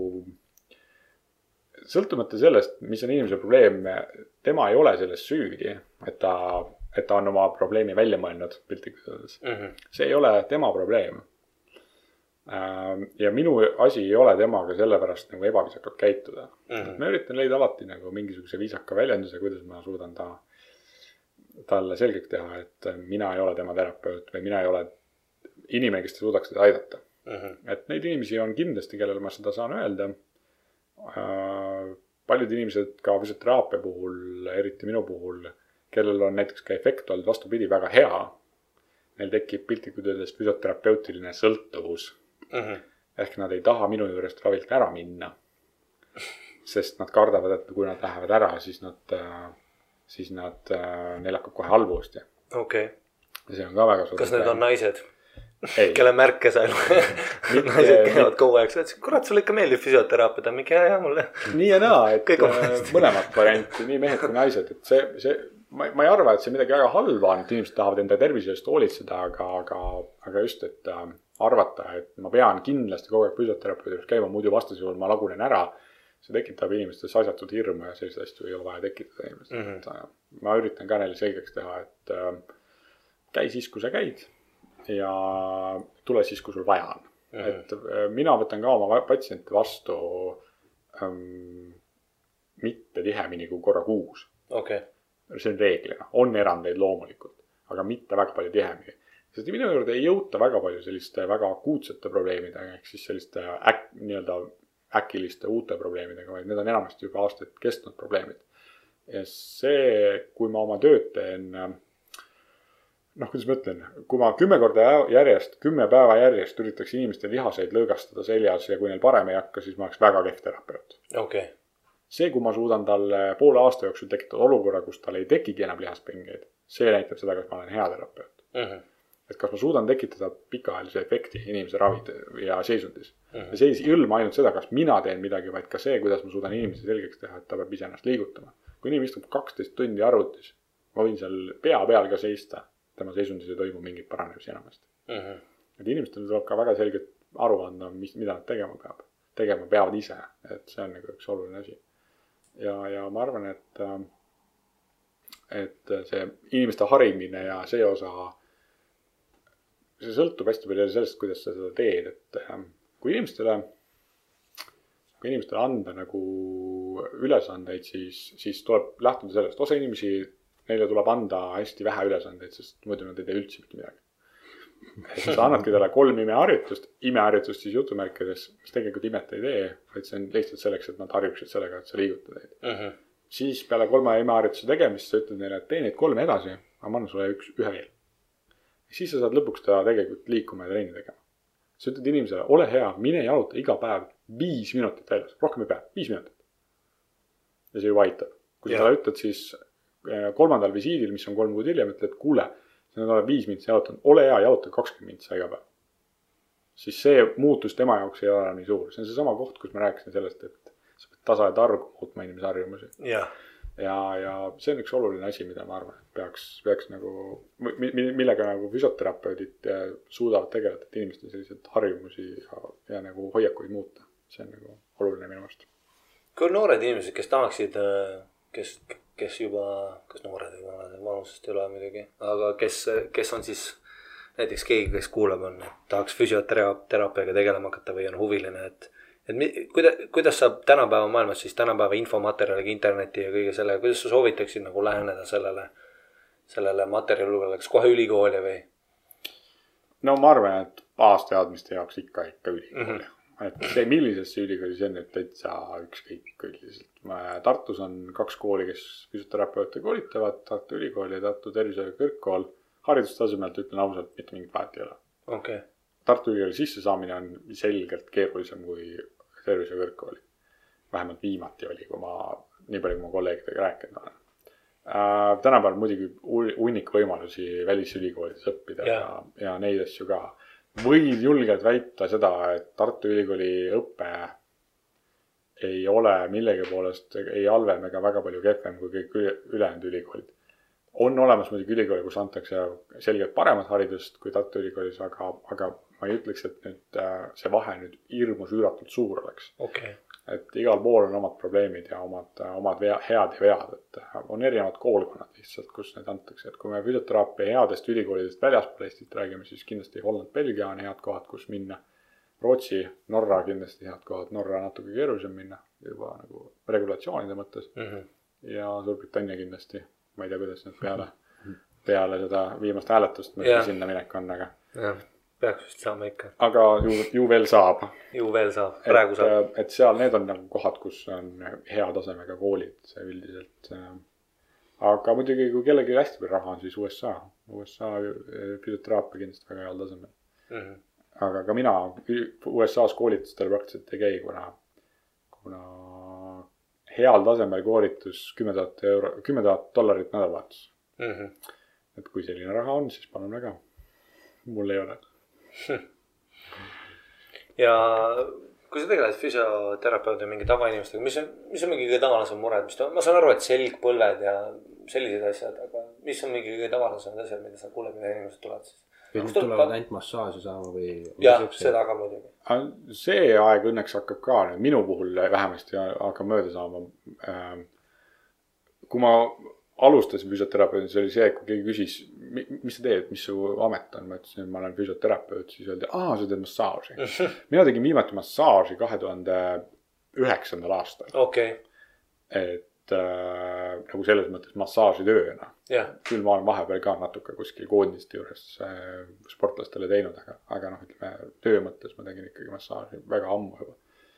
et äh, nad ikka väga selgelt teavad, kelle juurde nad tulevad ja mida ma teen. Mhm. sest minu, minu kliiniku mõte on nagu see, et ma ei tee endale kunagi reklaami. ma tahan, et minu töö oleks minu reklaam Mhm. ja, ja see on nagu see, kus, kus nad kindlasti seda eksimust ei teki, et nad teavad, nad ei tule massaaži. aga see, millega inimesed tulevad, see on erinev ähm, indiviiditi, et ähm, sportlased tulevad ikkagi liigesprobleemidega rohkem. Ja mis nende treeningust kõige rohkem siis välja tuleb, tavasport, paneme siis, räägime sportlastest praegu, mis on kõige enim levinud väärharjumused või, või ma ei tea, tõekspidamised, mida sa näed nagu kas siis Eesti spordis või üldse spordis Äh, alustuseks tehakse trenni äh, jällegi kvali-, kvantiteedi mõistes, mitte kvaliteedi mõistes mm. -hmm. see on üks oluline asi. tehakse liiga ühekülgset treeningut, tehakse liiga vähe üldfüüsilist treeningut. jõutreeningu osakaal minimaalne, mis on väga, väga kurb, eriti just pallimängualadel on jõutreening ikkagi nagu väga kehval tasemel mm. -hmm.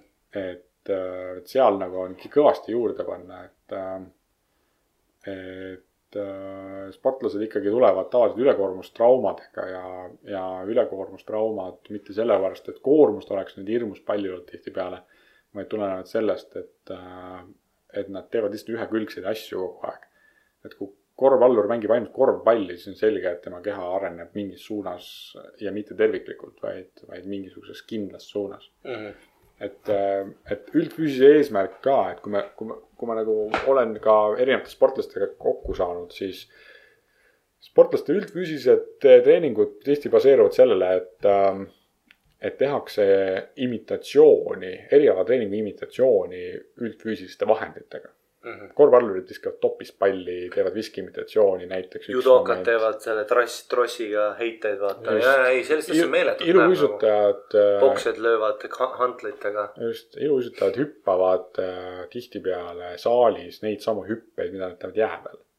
sest nimetatakse üldfüüsiliseks treeninguks noh, ma julgeks natuke eriarvamusele jääda selle koha pealt. aga mõtle, mõtle selle ja selles mõttes seda arvamust ma nagu tean, et kui, kui nagu iga kord, kui ma näen ja mõtle, sellist asja näeb nagu täiesti tippude tasemel. ma nägin Šarapova klippi, kus Šarapova tegi siis tenniselööki, tegi trossiga, siis ma olin ka sihuke, et kas see on praegu vaja sul teha seda või? no eriala spetsiifilised harjutused kindlasti ei tohi üldfüüsilisest treeningust välja jääda, seda ja. kindlasti mitte, et seal on nagu kindlasti neil on ka oma koht ja, ja võib-olla noh, ütleme, see sõltub ka, et, kas sa suudad selle klipp, ühe klipiga hinnata, kas selline eriala Ei, spetsiifiline harjutus või muus, see on nagu e- omaette küsimus, aga, aga jah, mina olen nagu kokku puutunud nagu ütleme siis näinud kogu üldfüüsilisi treeninguid, suhelnud erinevate sportlastega ja saanud ettekujutuse, millisel, millisel viisil nad tervikuna seda teevad siis seal on ikkagi väga selgelt joonistub välja see, et, et pigem tehakse hästi palju eriala spetsiifilisi harjutusi ja mitte üldkehalisi harjutusi. jõutreening on nagu absoluutne out. ja, ja noh, kui, kui ka jõutreeningut keegi teeb, siis see on tavaliselt eh, erialatreeneri, võrkpalluritel võrkpallitreeneri, korvpalluritel korvpallitreeneri kokku pandud. ja, ja väga tihtipeale näiteks just selliste ilusate alade puhul, kus on võistlustants, iluuisutamine, iluvõimlemine kui mul on ka mõni patsient, kellel on tõesti üldfüüsilist äh, trenni vaja ja ma soovitan neil näiteks personaaltreenerit, et ole hea, pöördu selle inimese juurde, ta aitab sul sellest probleemist lahti saada ja seda, seda keha treenida selliseks, et ta oleks tugev ja, ja sa saaksid, peaksid sellele erialastele harjutustele vastu, siis, siis väga tihti just ilusate alade puhul treenerid keelavad neil eraldi treeningute tegemise. Okei, et, et see on nagu üks ko- koht, et okei okay,, sa ei oska äh,, inimene otsib endale ise väljundi äh,, tahab kuskile minna ja siis öeldakse, et mm, sa ei tohi. et seda kohtan ma ka tihti Eestis ja see on nagu üks asi, mis mulle natuke muret teeb. mis, mis ongi tavalised asjad, mida inimesed teevad valesti näiteks jõusaalis jõutreeningu puhul? Muidu- liiga suured raskused ja väga halb tehnika. okei okay., no ilmselge se- selles mõttes jah, aga mingid üldse, kuidas, kui tavainimene äh, hakkab jõutrenni tegema, siis äh, mi- mis on sinu mingisugused arvamused, mis on tekkinud mitu korda nädalas, mis koormused, kui pikk treening peaks olema, näiteks sellised asjad. et mis su mõtted on, tavainimese jõutreening siis? tavalise jõutreeningu puhul äh, üks üldlevinud arvamus veel, mis ma tahtsin välja öelda, mida, mida väga palju öeldakse, mida ma olen kuulnud, on see, et, et et masinatega trenni tegemine on justkui nagu hästi palju lihtsam kui vabade raskustega trenni tegemine. Mm -hmm. Et äh, miks ma kükki ei tee kangturjal on sellepärast, et see on ju nii raske. Mm -hmm. noh, keegi ei sunni sind kangiturjale panema, tee lihtsalt oma kehaskusega kükki ja ma arvan, et see ei ole üldse raske. et, et. vabaraskused jah? just, et, et see on nagu üks asi kindlasti, mida ma e- esimese asjana üritan nagu ikkagi oma jalge peale ja asju teha ja eriti nagu, kui me räägime tavainimesest, kes on tihtipeale kontoritöötaja, et äh, kui sa mõtled tema elu peale, siis ta istub kontorilaua taga, istub autoroolis, istub kodus diivani peal, istub söögilaua taga. ja ta läheb trenni ja mis ta seal masinatega teeb, Istub. istub ja soojenduseks, mis ta teeb tavaliselt, väntab, istudes seal ratast. et äkki tuled Tõsi. oma jalgade peale ja teed oma asju. et äh, selleks on. pluss seal on noh, väiksed lihased, mis lähevad tugevamaks. just ja, ja ma arvan, et seesama enda keha kontrollimine on ju selline, et noh, kui me, sa võid ju treenida seda isoleeritult seda rinnalihast nii palju, kui sa tahad oma, oma masina peal. kas see paneb sind paremini mingeid asju lükkama, see on omaette küsimus. samal ajal, kui sa lükkad midagi füüsiliselt, jah, siis see on, see on ka hea, see on oluliselt parem tõenäoliselt, sest sa päriselt teed seda tegevust, milleks sul seda vaja on. Kükitamine on ju väga oluline asi ja küki tegemine treeningus kindlasti on üks oluline asi, see kõigile ei sobi loomulikult, aga, aga, aga leida lahendusi ja teinekord äh, normaalne raskus, siis ei tohiks inimestel sellega probleemi olla, et et äh, kui ma vaatan ka seda, et kus inimesed oma vigastused hangivad, et näiteks selja äratõmbamised, klassikaline näide, mida, mida tihtipeale tuuakse, siis, siis minu kabinetis ei ole inimesed, kes tulevad ja ütlevad, ma käisin jõusaalis või ma käisin näiteks äh, kodus sauna taga maakive tõstmas ja siis tõstsin selja ära. vaid minu juurde tulevad inimesed, kes ütlevad, ma käisin kodus, korjasin sokki maast ülesse ja siis ma jäin sinna. kas see on see pinge kogu- kogumise? see on seesama moment, et inimene ei ole valmis. tema keha ei toimi automaatselt sellisel viisil, nagu ta peaks. tema lihased ei aktiveeru, nad ei tööta sellises harmoonias, nagu ta tegelikult seda tegema peaks. ja selle treenimiseks ongi vaja neid samu liigutusi piltlikult teha, jah, mitte üritada asja keeruliseks ajada. kui sa tahad saada paremaks selles, et sa oskad, jõuad kükitada, siis küki. Kui sa tahad ette kummardades äh, ohutult oma asju tõsta, nii kaste kui ka sokke ja muid asju, siis näiteks tee jõutõmbeliigutusi või muid selliseid liigutusi. et treeningu põhimõttes on inglastel on väga hea printsiip, mitte ainult treeningus, vaid elus tervikuna on selline asi nagu KISS printsiip. K-I-S-S, KISS. see tähendab keep it simple stupid ehk ära aja asju liiga keeruliseks. Et äh, treeningus ka, et äh, tehakse hästi palju vingeid ägedaid harjutusi, ka minu puhul, kui ma annan koolitusi, paljud treenerid küsivad, et aga noh, näita meile mõni äge harjutus, mida teha. et see on nagu hästi klassikaline, selle asemel, et näidata ilusaid ägedaid harjutusi, selle asemel võiks proovida seda teha, et kas nad saavad väga kõige lihtsamate ülesannetega hakkama. et näiteks ju küki harjutusena on ju väga keeruline harjutus kui seda õigesti teha kui ma näen täna, kuidas inimesed kükki teevad äh, saalis, siis, siis noh, ütleme, kui nad tehniliselt korrektselt teeksid, siis nad teeksid neli korda väiksema raskusega ja poole vähem korda. mõtle, tegelikult jah, korraliku posture'iga nagu siis äh, treenijaid on tegelikult tavajõusaalis kuskil üks kümnele, kus sa näed, et okei okay,, sa oled kuskil käinud või noh, sa oled mingit kriitikat olnud. kindlasti. täitsa uskumatu ikka, nagu et noh, selles mõttes, et kui sa, kui sa mõtled, mis tasemel on siis juba jõusaalid nagu MyFitnessid, asjad, mis tasemel see jõusaal on ja mis tasemel on, et inimesed teavad, et trenni teha mm. Mhm. -hmm. aga see, kuidas trenni teha, see teadmiste nagu lihtsalt, lihtsalt ja see ei ole see, et nad on lollid inimesed, see on lihtsalt see, et ei ole keegi läinud jalaga perse andnud ja öelnud, et nagu. jah, ja mina jälle ütlen, et kus seda kõige parem õpetada on, seda inimestel, seda teadlikkust. loomulikult koolist. koolist ju. sa ei saa ju seda võtta tänavalt, inimesed kindlasti kuule, kas trenni teed? ja, ja ma õpetan sulle nüüd, kuidas Jaa. teha. Kõige hullem asi, mis sa saad teha, on jõusaalis minna kellegi juurde olla, kuule, ma absoluutselt, siin vaatasin mitte sind. kunagi ei lähe sellise sellise asjaga tegelema. et absoluutselt. eh, las nad teevad oma asju, ma alati ütlen, et äh, sul kliente rohkem. no ma ei, seda, seda ma üldiselt väga Ei, ma propageeri enda jaoks, sest mul on neid piisavalt. aga ma alati ütlen, et nad jõuavad minu juurde, mitte selles mõttes, et nad jõuavad minu juurde ravile, vaid, vaid, vaid see, see teave jõuab lõpuks nende, nendeni. Siis kui nad on viiskümmend viis. emba, emba või kumba vii-, nii-öelda teed pidi ja, ja inimene peab olema info omandamiseks, selleks, et talle midagi uut õpetada, peab olema valmis. muidugi jah. Ja- see on see jah. ja see on see põhitakistus, miks sa ei saa jõusaalis minna ühe ilusa tubli naisterahva juurde ja ütelda, et kuule, sa ei oska tegelikult nagu väga hästi oma harjutust teha. jah, sa ei ole elus mitte milleski hea. et äh, see ei ole hea mõte, kuidas teha, et ma arvan, et siin nagu tuleb, tuleb natuke ära kannatada see, et me, me oleme arenev ühiskond ja me saame lihtsalt paremaks mingil ajal. Mhm. ma alati ennast lohutan sellega, et äh, treenerite maastikulgi personaaltreeneri koolitusi andes, et ma ei jõua kunagi sellele maale, et Eestis oleks äh, enamik, enamuses personaaltreenerid oleksid väga head ja väga kompetentsed ja tublid. ma heal juhul oma elu lõpuks jõuan selleni, et minu lastelastel võib-olla on selline maailm, kus personaaltreeneritest enamus on tublid ja head. Et äh, ega siis see maailma muutmine algab ka niiviisi sammhaaval, et seda ei saa ka korraga hoobilt teha, et. et, et äh, tähtis on see, et sa teed oma asja ja teed oma asja piisavalt hästi ja, ja, ja ei ole mõtet minna teistele inimestele pigem ütlema seda, et sa teed halvasti, vaid, vaid üritada ise hästi teha. Mhm. et äh, võtta sihuke konstruktiivne maailmavaade rohkem, et Eestis on väga palju inimesi, kes, kes julgevad avalikus televisioonis öelda, et ma olen kõige targem ja kõik teised on lollid. aga väga vähe inimesi, kes julgevad avalikus televisioonis öelda, et äh, ma olen natuke loll, aga, aga ma arvan, et ma tean natuke ikka midagi teha ja üritan mm -hmm. ennast targemaks teha.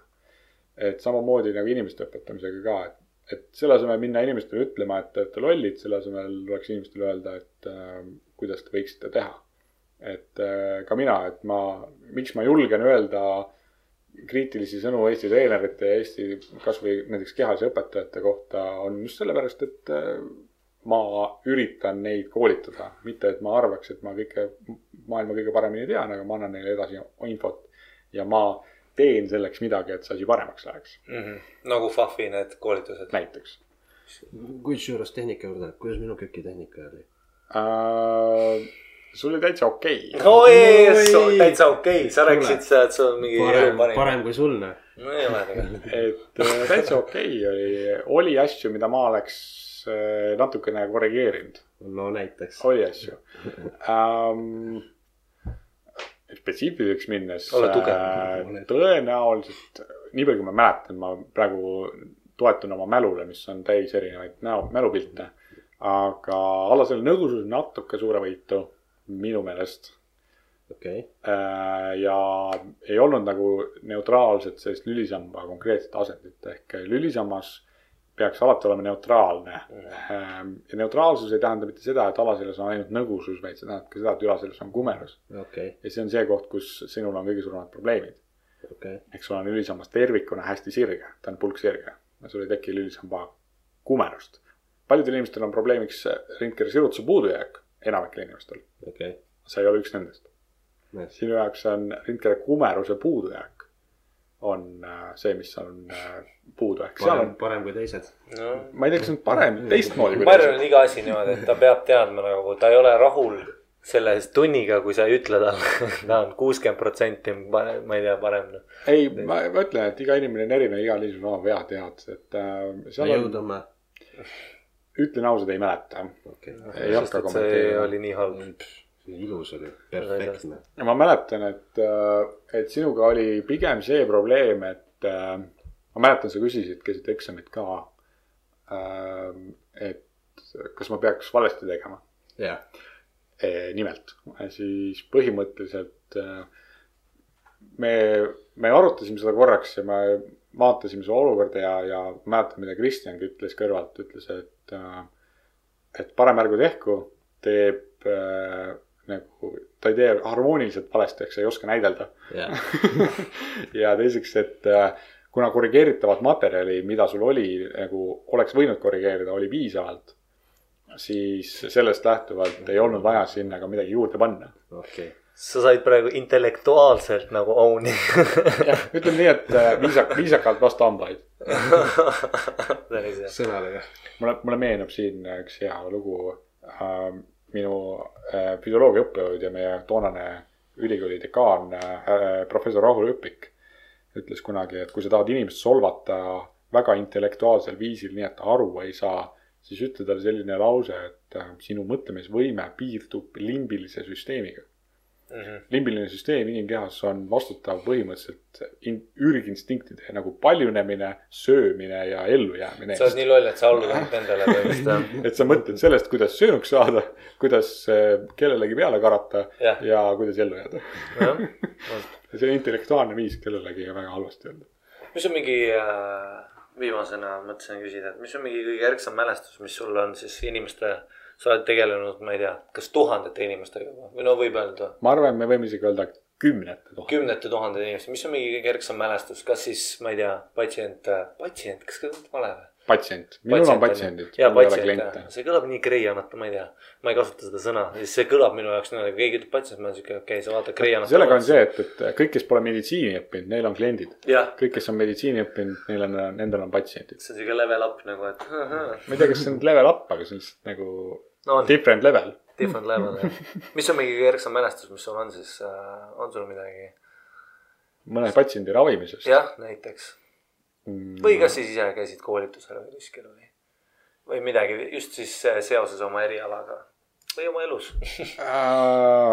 Üks ere, ere mälestus tuleb meelde. kaks tuhat üksteist ma olin noorte korvpallikoondisega Bulgaarias. Me olime EM-võistlustel ja lendasime kohale, meil oli esimene päev oli vaba või ütleme treening, siis järgmisest päevast hakkasid mängud, et seal oli kolmeteist päeva jooksul kümme mängu. Päris karm koormus ja poisid olid siis seal, minu ülesanne oli neid siis vormis hoida. ühel poistest hakkas esimesel trennipäeva järgselt hakkas esimene hammas valutama. Okei, ja noh, hambaarst ma mul loomulikult ei ole. jah, ainuke meditsiini tundev inimene, kes võistkonnaga kaasas oli, olin mina loomulikult. ta tuli õhtul, ütles, hammas on valus, ma ostsin talle suuvett, andsin talle äh, põletikastust rohtu ja valuikstat rohtu. üritasin temale seda asju normi saada, järgmisel päeval ta tuli, ütles, kuule, mul on näiteks hullem, et ta igem paistes mm. -hmm. ma küsin, kas ta on hambaravi saanud, ta ütles et ta sai ju- juureravi enne lendu.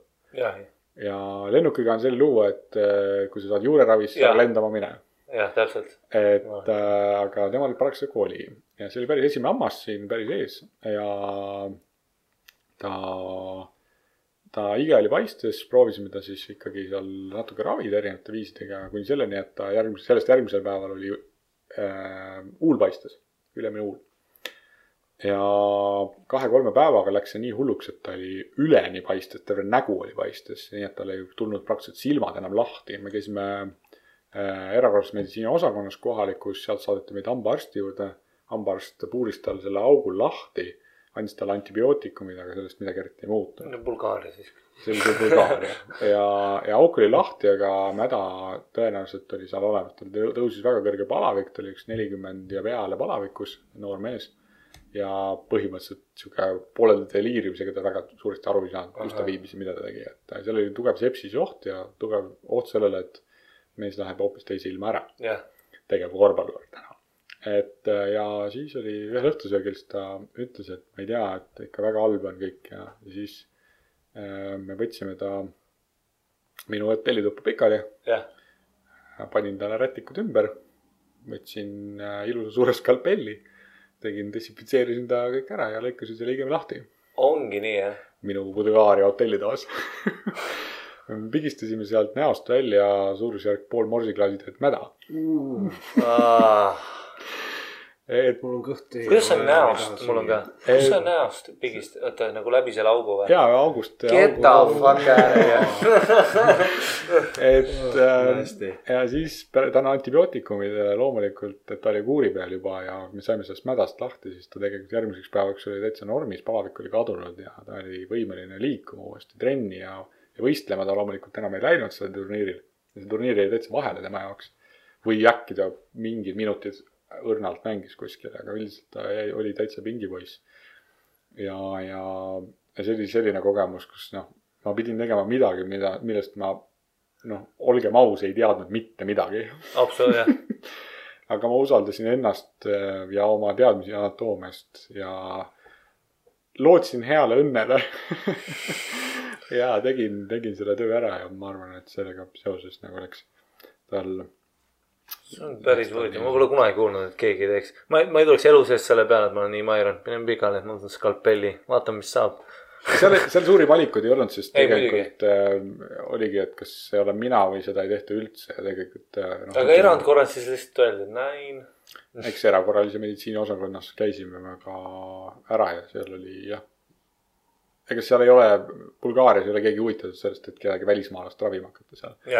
seal peab ju hirmus palju pabereid täitma ja siis peab ju veel lootma, et kindlustusfirma selle raha kinni maksab pärast ja nii edasi ja tead, keegi ei ole sellisest jamast huvitatud, antakse sulle heal juhul mõni tablett ja saadetakse sind minema. Et jumal tänatud, et ta antibiootikumi sai sellest arsti käest, et vähemalt see aitas teda kõvasti. aga jah, see mäda, mädakolle sealt näost oli vaja välja saada, sest see oleks jah, ta nägi välja natuke nagu see ahvide planeedi film, et see oli huvitav huvitav kogemus oleks. Et pärast seda kõik igasugused muud vigastused tunduvad üsna tühised, mis võistkonna juures on olnud. ja, ja päris enesekindlus võib-olla, sa põhimõtteliselt tegid sellise opi ära lihtsalt. jah, see nüüd vaevalt opina küll kvalifitseerus no- aga noh, ütleme jah, see oli selline väike lõige õigesse kohta õnneks. et õnneks oli, oli, kolle oli suhteliselt väljendunud ja lõiget teha ei olnud keeruline, et see oli siukene, aga siiski selline olukord, kus jääb lihtsalt see, et sa kasutad vaata sõnu kolle ja lõiget teha, see juba ütleb, vaata, see on juba, kui mina peaksin seda, siis ma oleks sihuke, et no võtsime selle fucking noa, topsime suhu talle, mingit sitta tuli välja, noh. aga vaata, see ongi seesama seis, et äh, meditsiiniinimene peabki rääkima natuke teistmoodi, sest kõik see, mis toimub, on väga õudne tavainimese jaoks. Ja kui sa Ei, räägiksid äh, nii nagu päriselt asjad on, siis, siis lendaks siit päris kiiresti ventikasse. jah, vot. kuule, aga Mikk Pärn, aitäh sulle, väga super lugu oli ja super oli, et sa jagasid oma teadmisi ja, ja aga kas sul on midagi plaanida? kas sul on oma leht oma, noh, sul ei ole vaja midagi, sul on neli, neli kuud aega, sul ei ole vaja juurde inimesi ise. ei reklaami ennast. jah, FAF-i koolid, ma ei tea. FAF-i koolitustega on ka nii, et ega nendega vist ka seal on rohkem tahtjaid kui kohti. no see Eesti on ikka kasutu, ma ütlen, tahan tulla füsioterapeut, aga pead neli aastat ootama. et aga, aga ma ma ei tea, plaagida midagi väga ei ole, ma arvan, ma lihtsalt ütleks inimestele, et kui te tahate midagi hästi teha, siis otsige kvaliteetsed allikad ja kui te ei tea, kust otsida, siis küsige oma, küsige kellegi targa käest, keda te usaldate. Ja tea, treeningu osas kindlasti on erinevaid lehti olemas, teadlik treening näiteks on üks oluline koht, kus ma käin ja kui te tahate hästi maadelda inimestega, siis 3D treening. oi, jah, teadlik, on veel mingeid lehti, mingeid, ma ei tea, ingliskeelseid lehti veel. no neid on palju, aga neid on juba keeruline tavainimesel okay. lugeda, et äh, 3D treeningu puhul ma tahtsin lihtsalt öelda, et natuke teile ka mett moka peale määrida, et 3D treeningu inimesed on ühed mu lemmikpatsiendid alati. okei, miks see nii on, on sellepärast, et äh, kui ma saan 3D treeningust mõne, mõne patsiendi nii-öelda, siis mul piisab tavaliselt ühest-kahest ravikorrast ja kuna ma tean, et ta teeb hästi trenni teadlikult äh, kvaliteetselt trenni, üldfüüsiline trenn on paigas, siis ma tean, et ma ei pea muretsema selle pärast, et ta tuleb sama probleemiga uuesti tagasi minu juurde kahe kuu pärast. vaid need tavaliselt lahenevad ja see on alati hea meel füsioterapeudil ka, kui ta oma patsiente rohkem ei näe. mõtle, kui absurd see on, et Eesti MM puurivõitlusega tegelevad inimesed, noh, Ja see on, see on, paradoksaalne ja, et yeah. kui inimesed ütlevad, et me tegeleme MM-aga ja ja need inimesed peaksid olema täiesti puruks lihtsalt füüsiliselt puruks. et äh, tegelikkuses on need ühed kiiremini paranevad ja paremas vormis inimesed ja neil on traumasid, mõned sinikad. lapsepõlve ei mäleta. jah, absoluutselt, aga, aga, aga selle minu töö seisukohast ikkagi ma ütleks, et pigem positiivne ja, ja alati ütlen seda, et mida vastupidavam on su keha, mida rohkem suudad üldfüüsiliselt tugev olla, mida kindlasti MMA ja ütleme üldse kahevõitlusalade inimesed kindlasti on mm, Mhm. -hmm. seda rohkem annab su keha sulle andeks igasuguseid idiootsusi, mida sa temaga teed. natuke aega tagasi üks härrasmees otsustas teha viis triatloni üksteise otsa, härramees, mehe nimi oli Rait Ratassepp Tartust. ta tegi selle ära, ta ujus seitsesada kuuskümmend otsa basseinis, sõitis üheksasada kilomeetrit rattaga, mitte veel avalikul teedel, vaid sõitis laboris puki peal ja siis läks jooks üheksasada kilomeetrit ja siis jooksis üle kahesaja kilomeetri veel otsa sinna nii-öelda õues. et ma ütlen selle peale, et ähm, ta, ta tõenäoliselt on nagu jätkuvalt elus. et kui su keha on tugev ja sa oled seda asja teinud, siis su keha annab sulle idiootsused andeks. Edi Isaart tegi kolmkümmend üks maratoni kolmekümne ühe päevaga. koomik, viiekümne kahe aastane mees. just äh, üks selline huvitav mees on veel olemas nagu Sir Ranald Fiennes, kes läbis minu teada seitse erinevat, eri, seitsmel eri kontinendil seitsme päeva jooksul seitse maratoni. jah, jah, lugesin seda. et ka üks väga huvitav. Cameron Haynes, kakssada kilomeetrit äh, metsa peal mingi jookstu ja mäe, mäge. seesama äh, Ranno Pines äh, läks, kui ma ei eksi, siis lõunapoolusele ilma abita. Külmetas seal, minu arust oli see lõunapooluse ek- ekspeditsioonil, külmutas oma sõrmed ära. Läks haiglasse nendega kodus ähm,. talle öeldi, et äh, vaatame, kuidas nendega saab. tõenäoliselt nad tuleb amputeerida, aga praegu ei saa veel amputeerida, kuna mm -hmm. me ei tea täpselt, kus on terve ja, ja haige koe piir. Mhm. ta läks koju, tal oli väga valus nende sõrmede pärast ta läks oma kuuri ja lõikas need ise maha okei, selge. okei, sellega lõpetame podcast'i, aitäh sulle kõik päev tulemast. aga palun. no nii, päris hea. täpselt tund pool elus.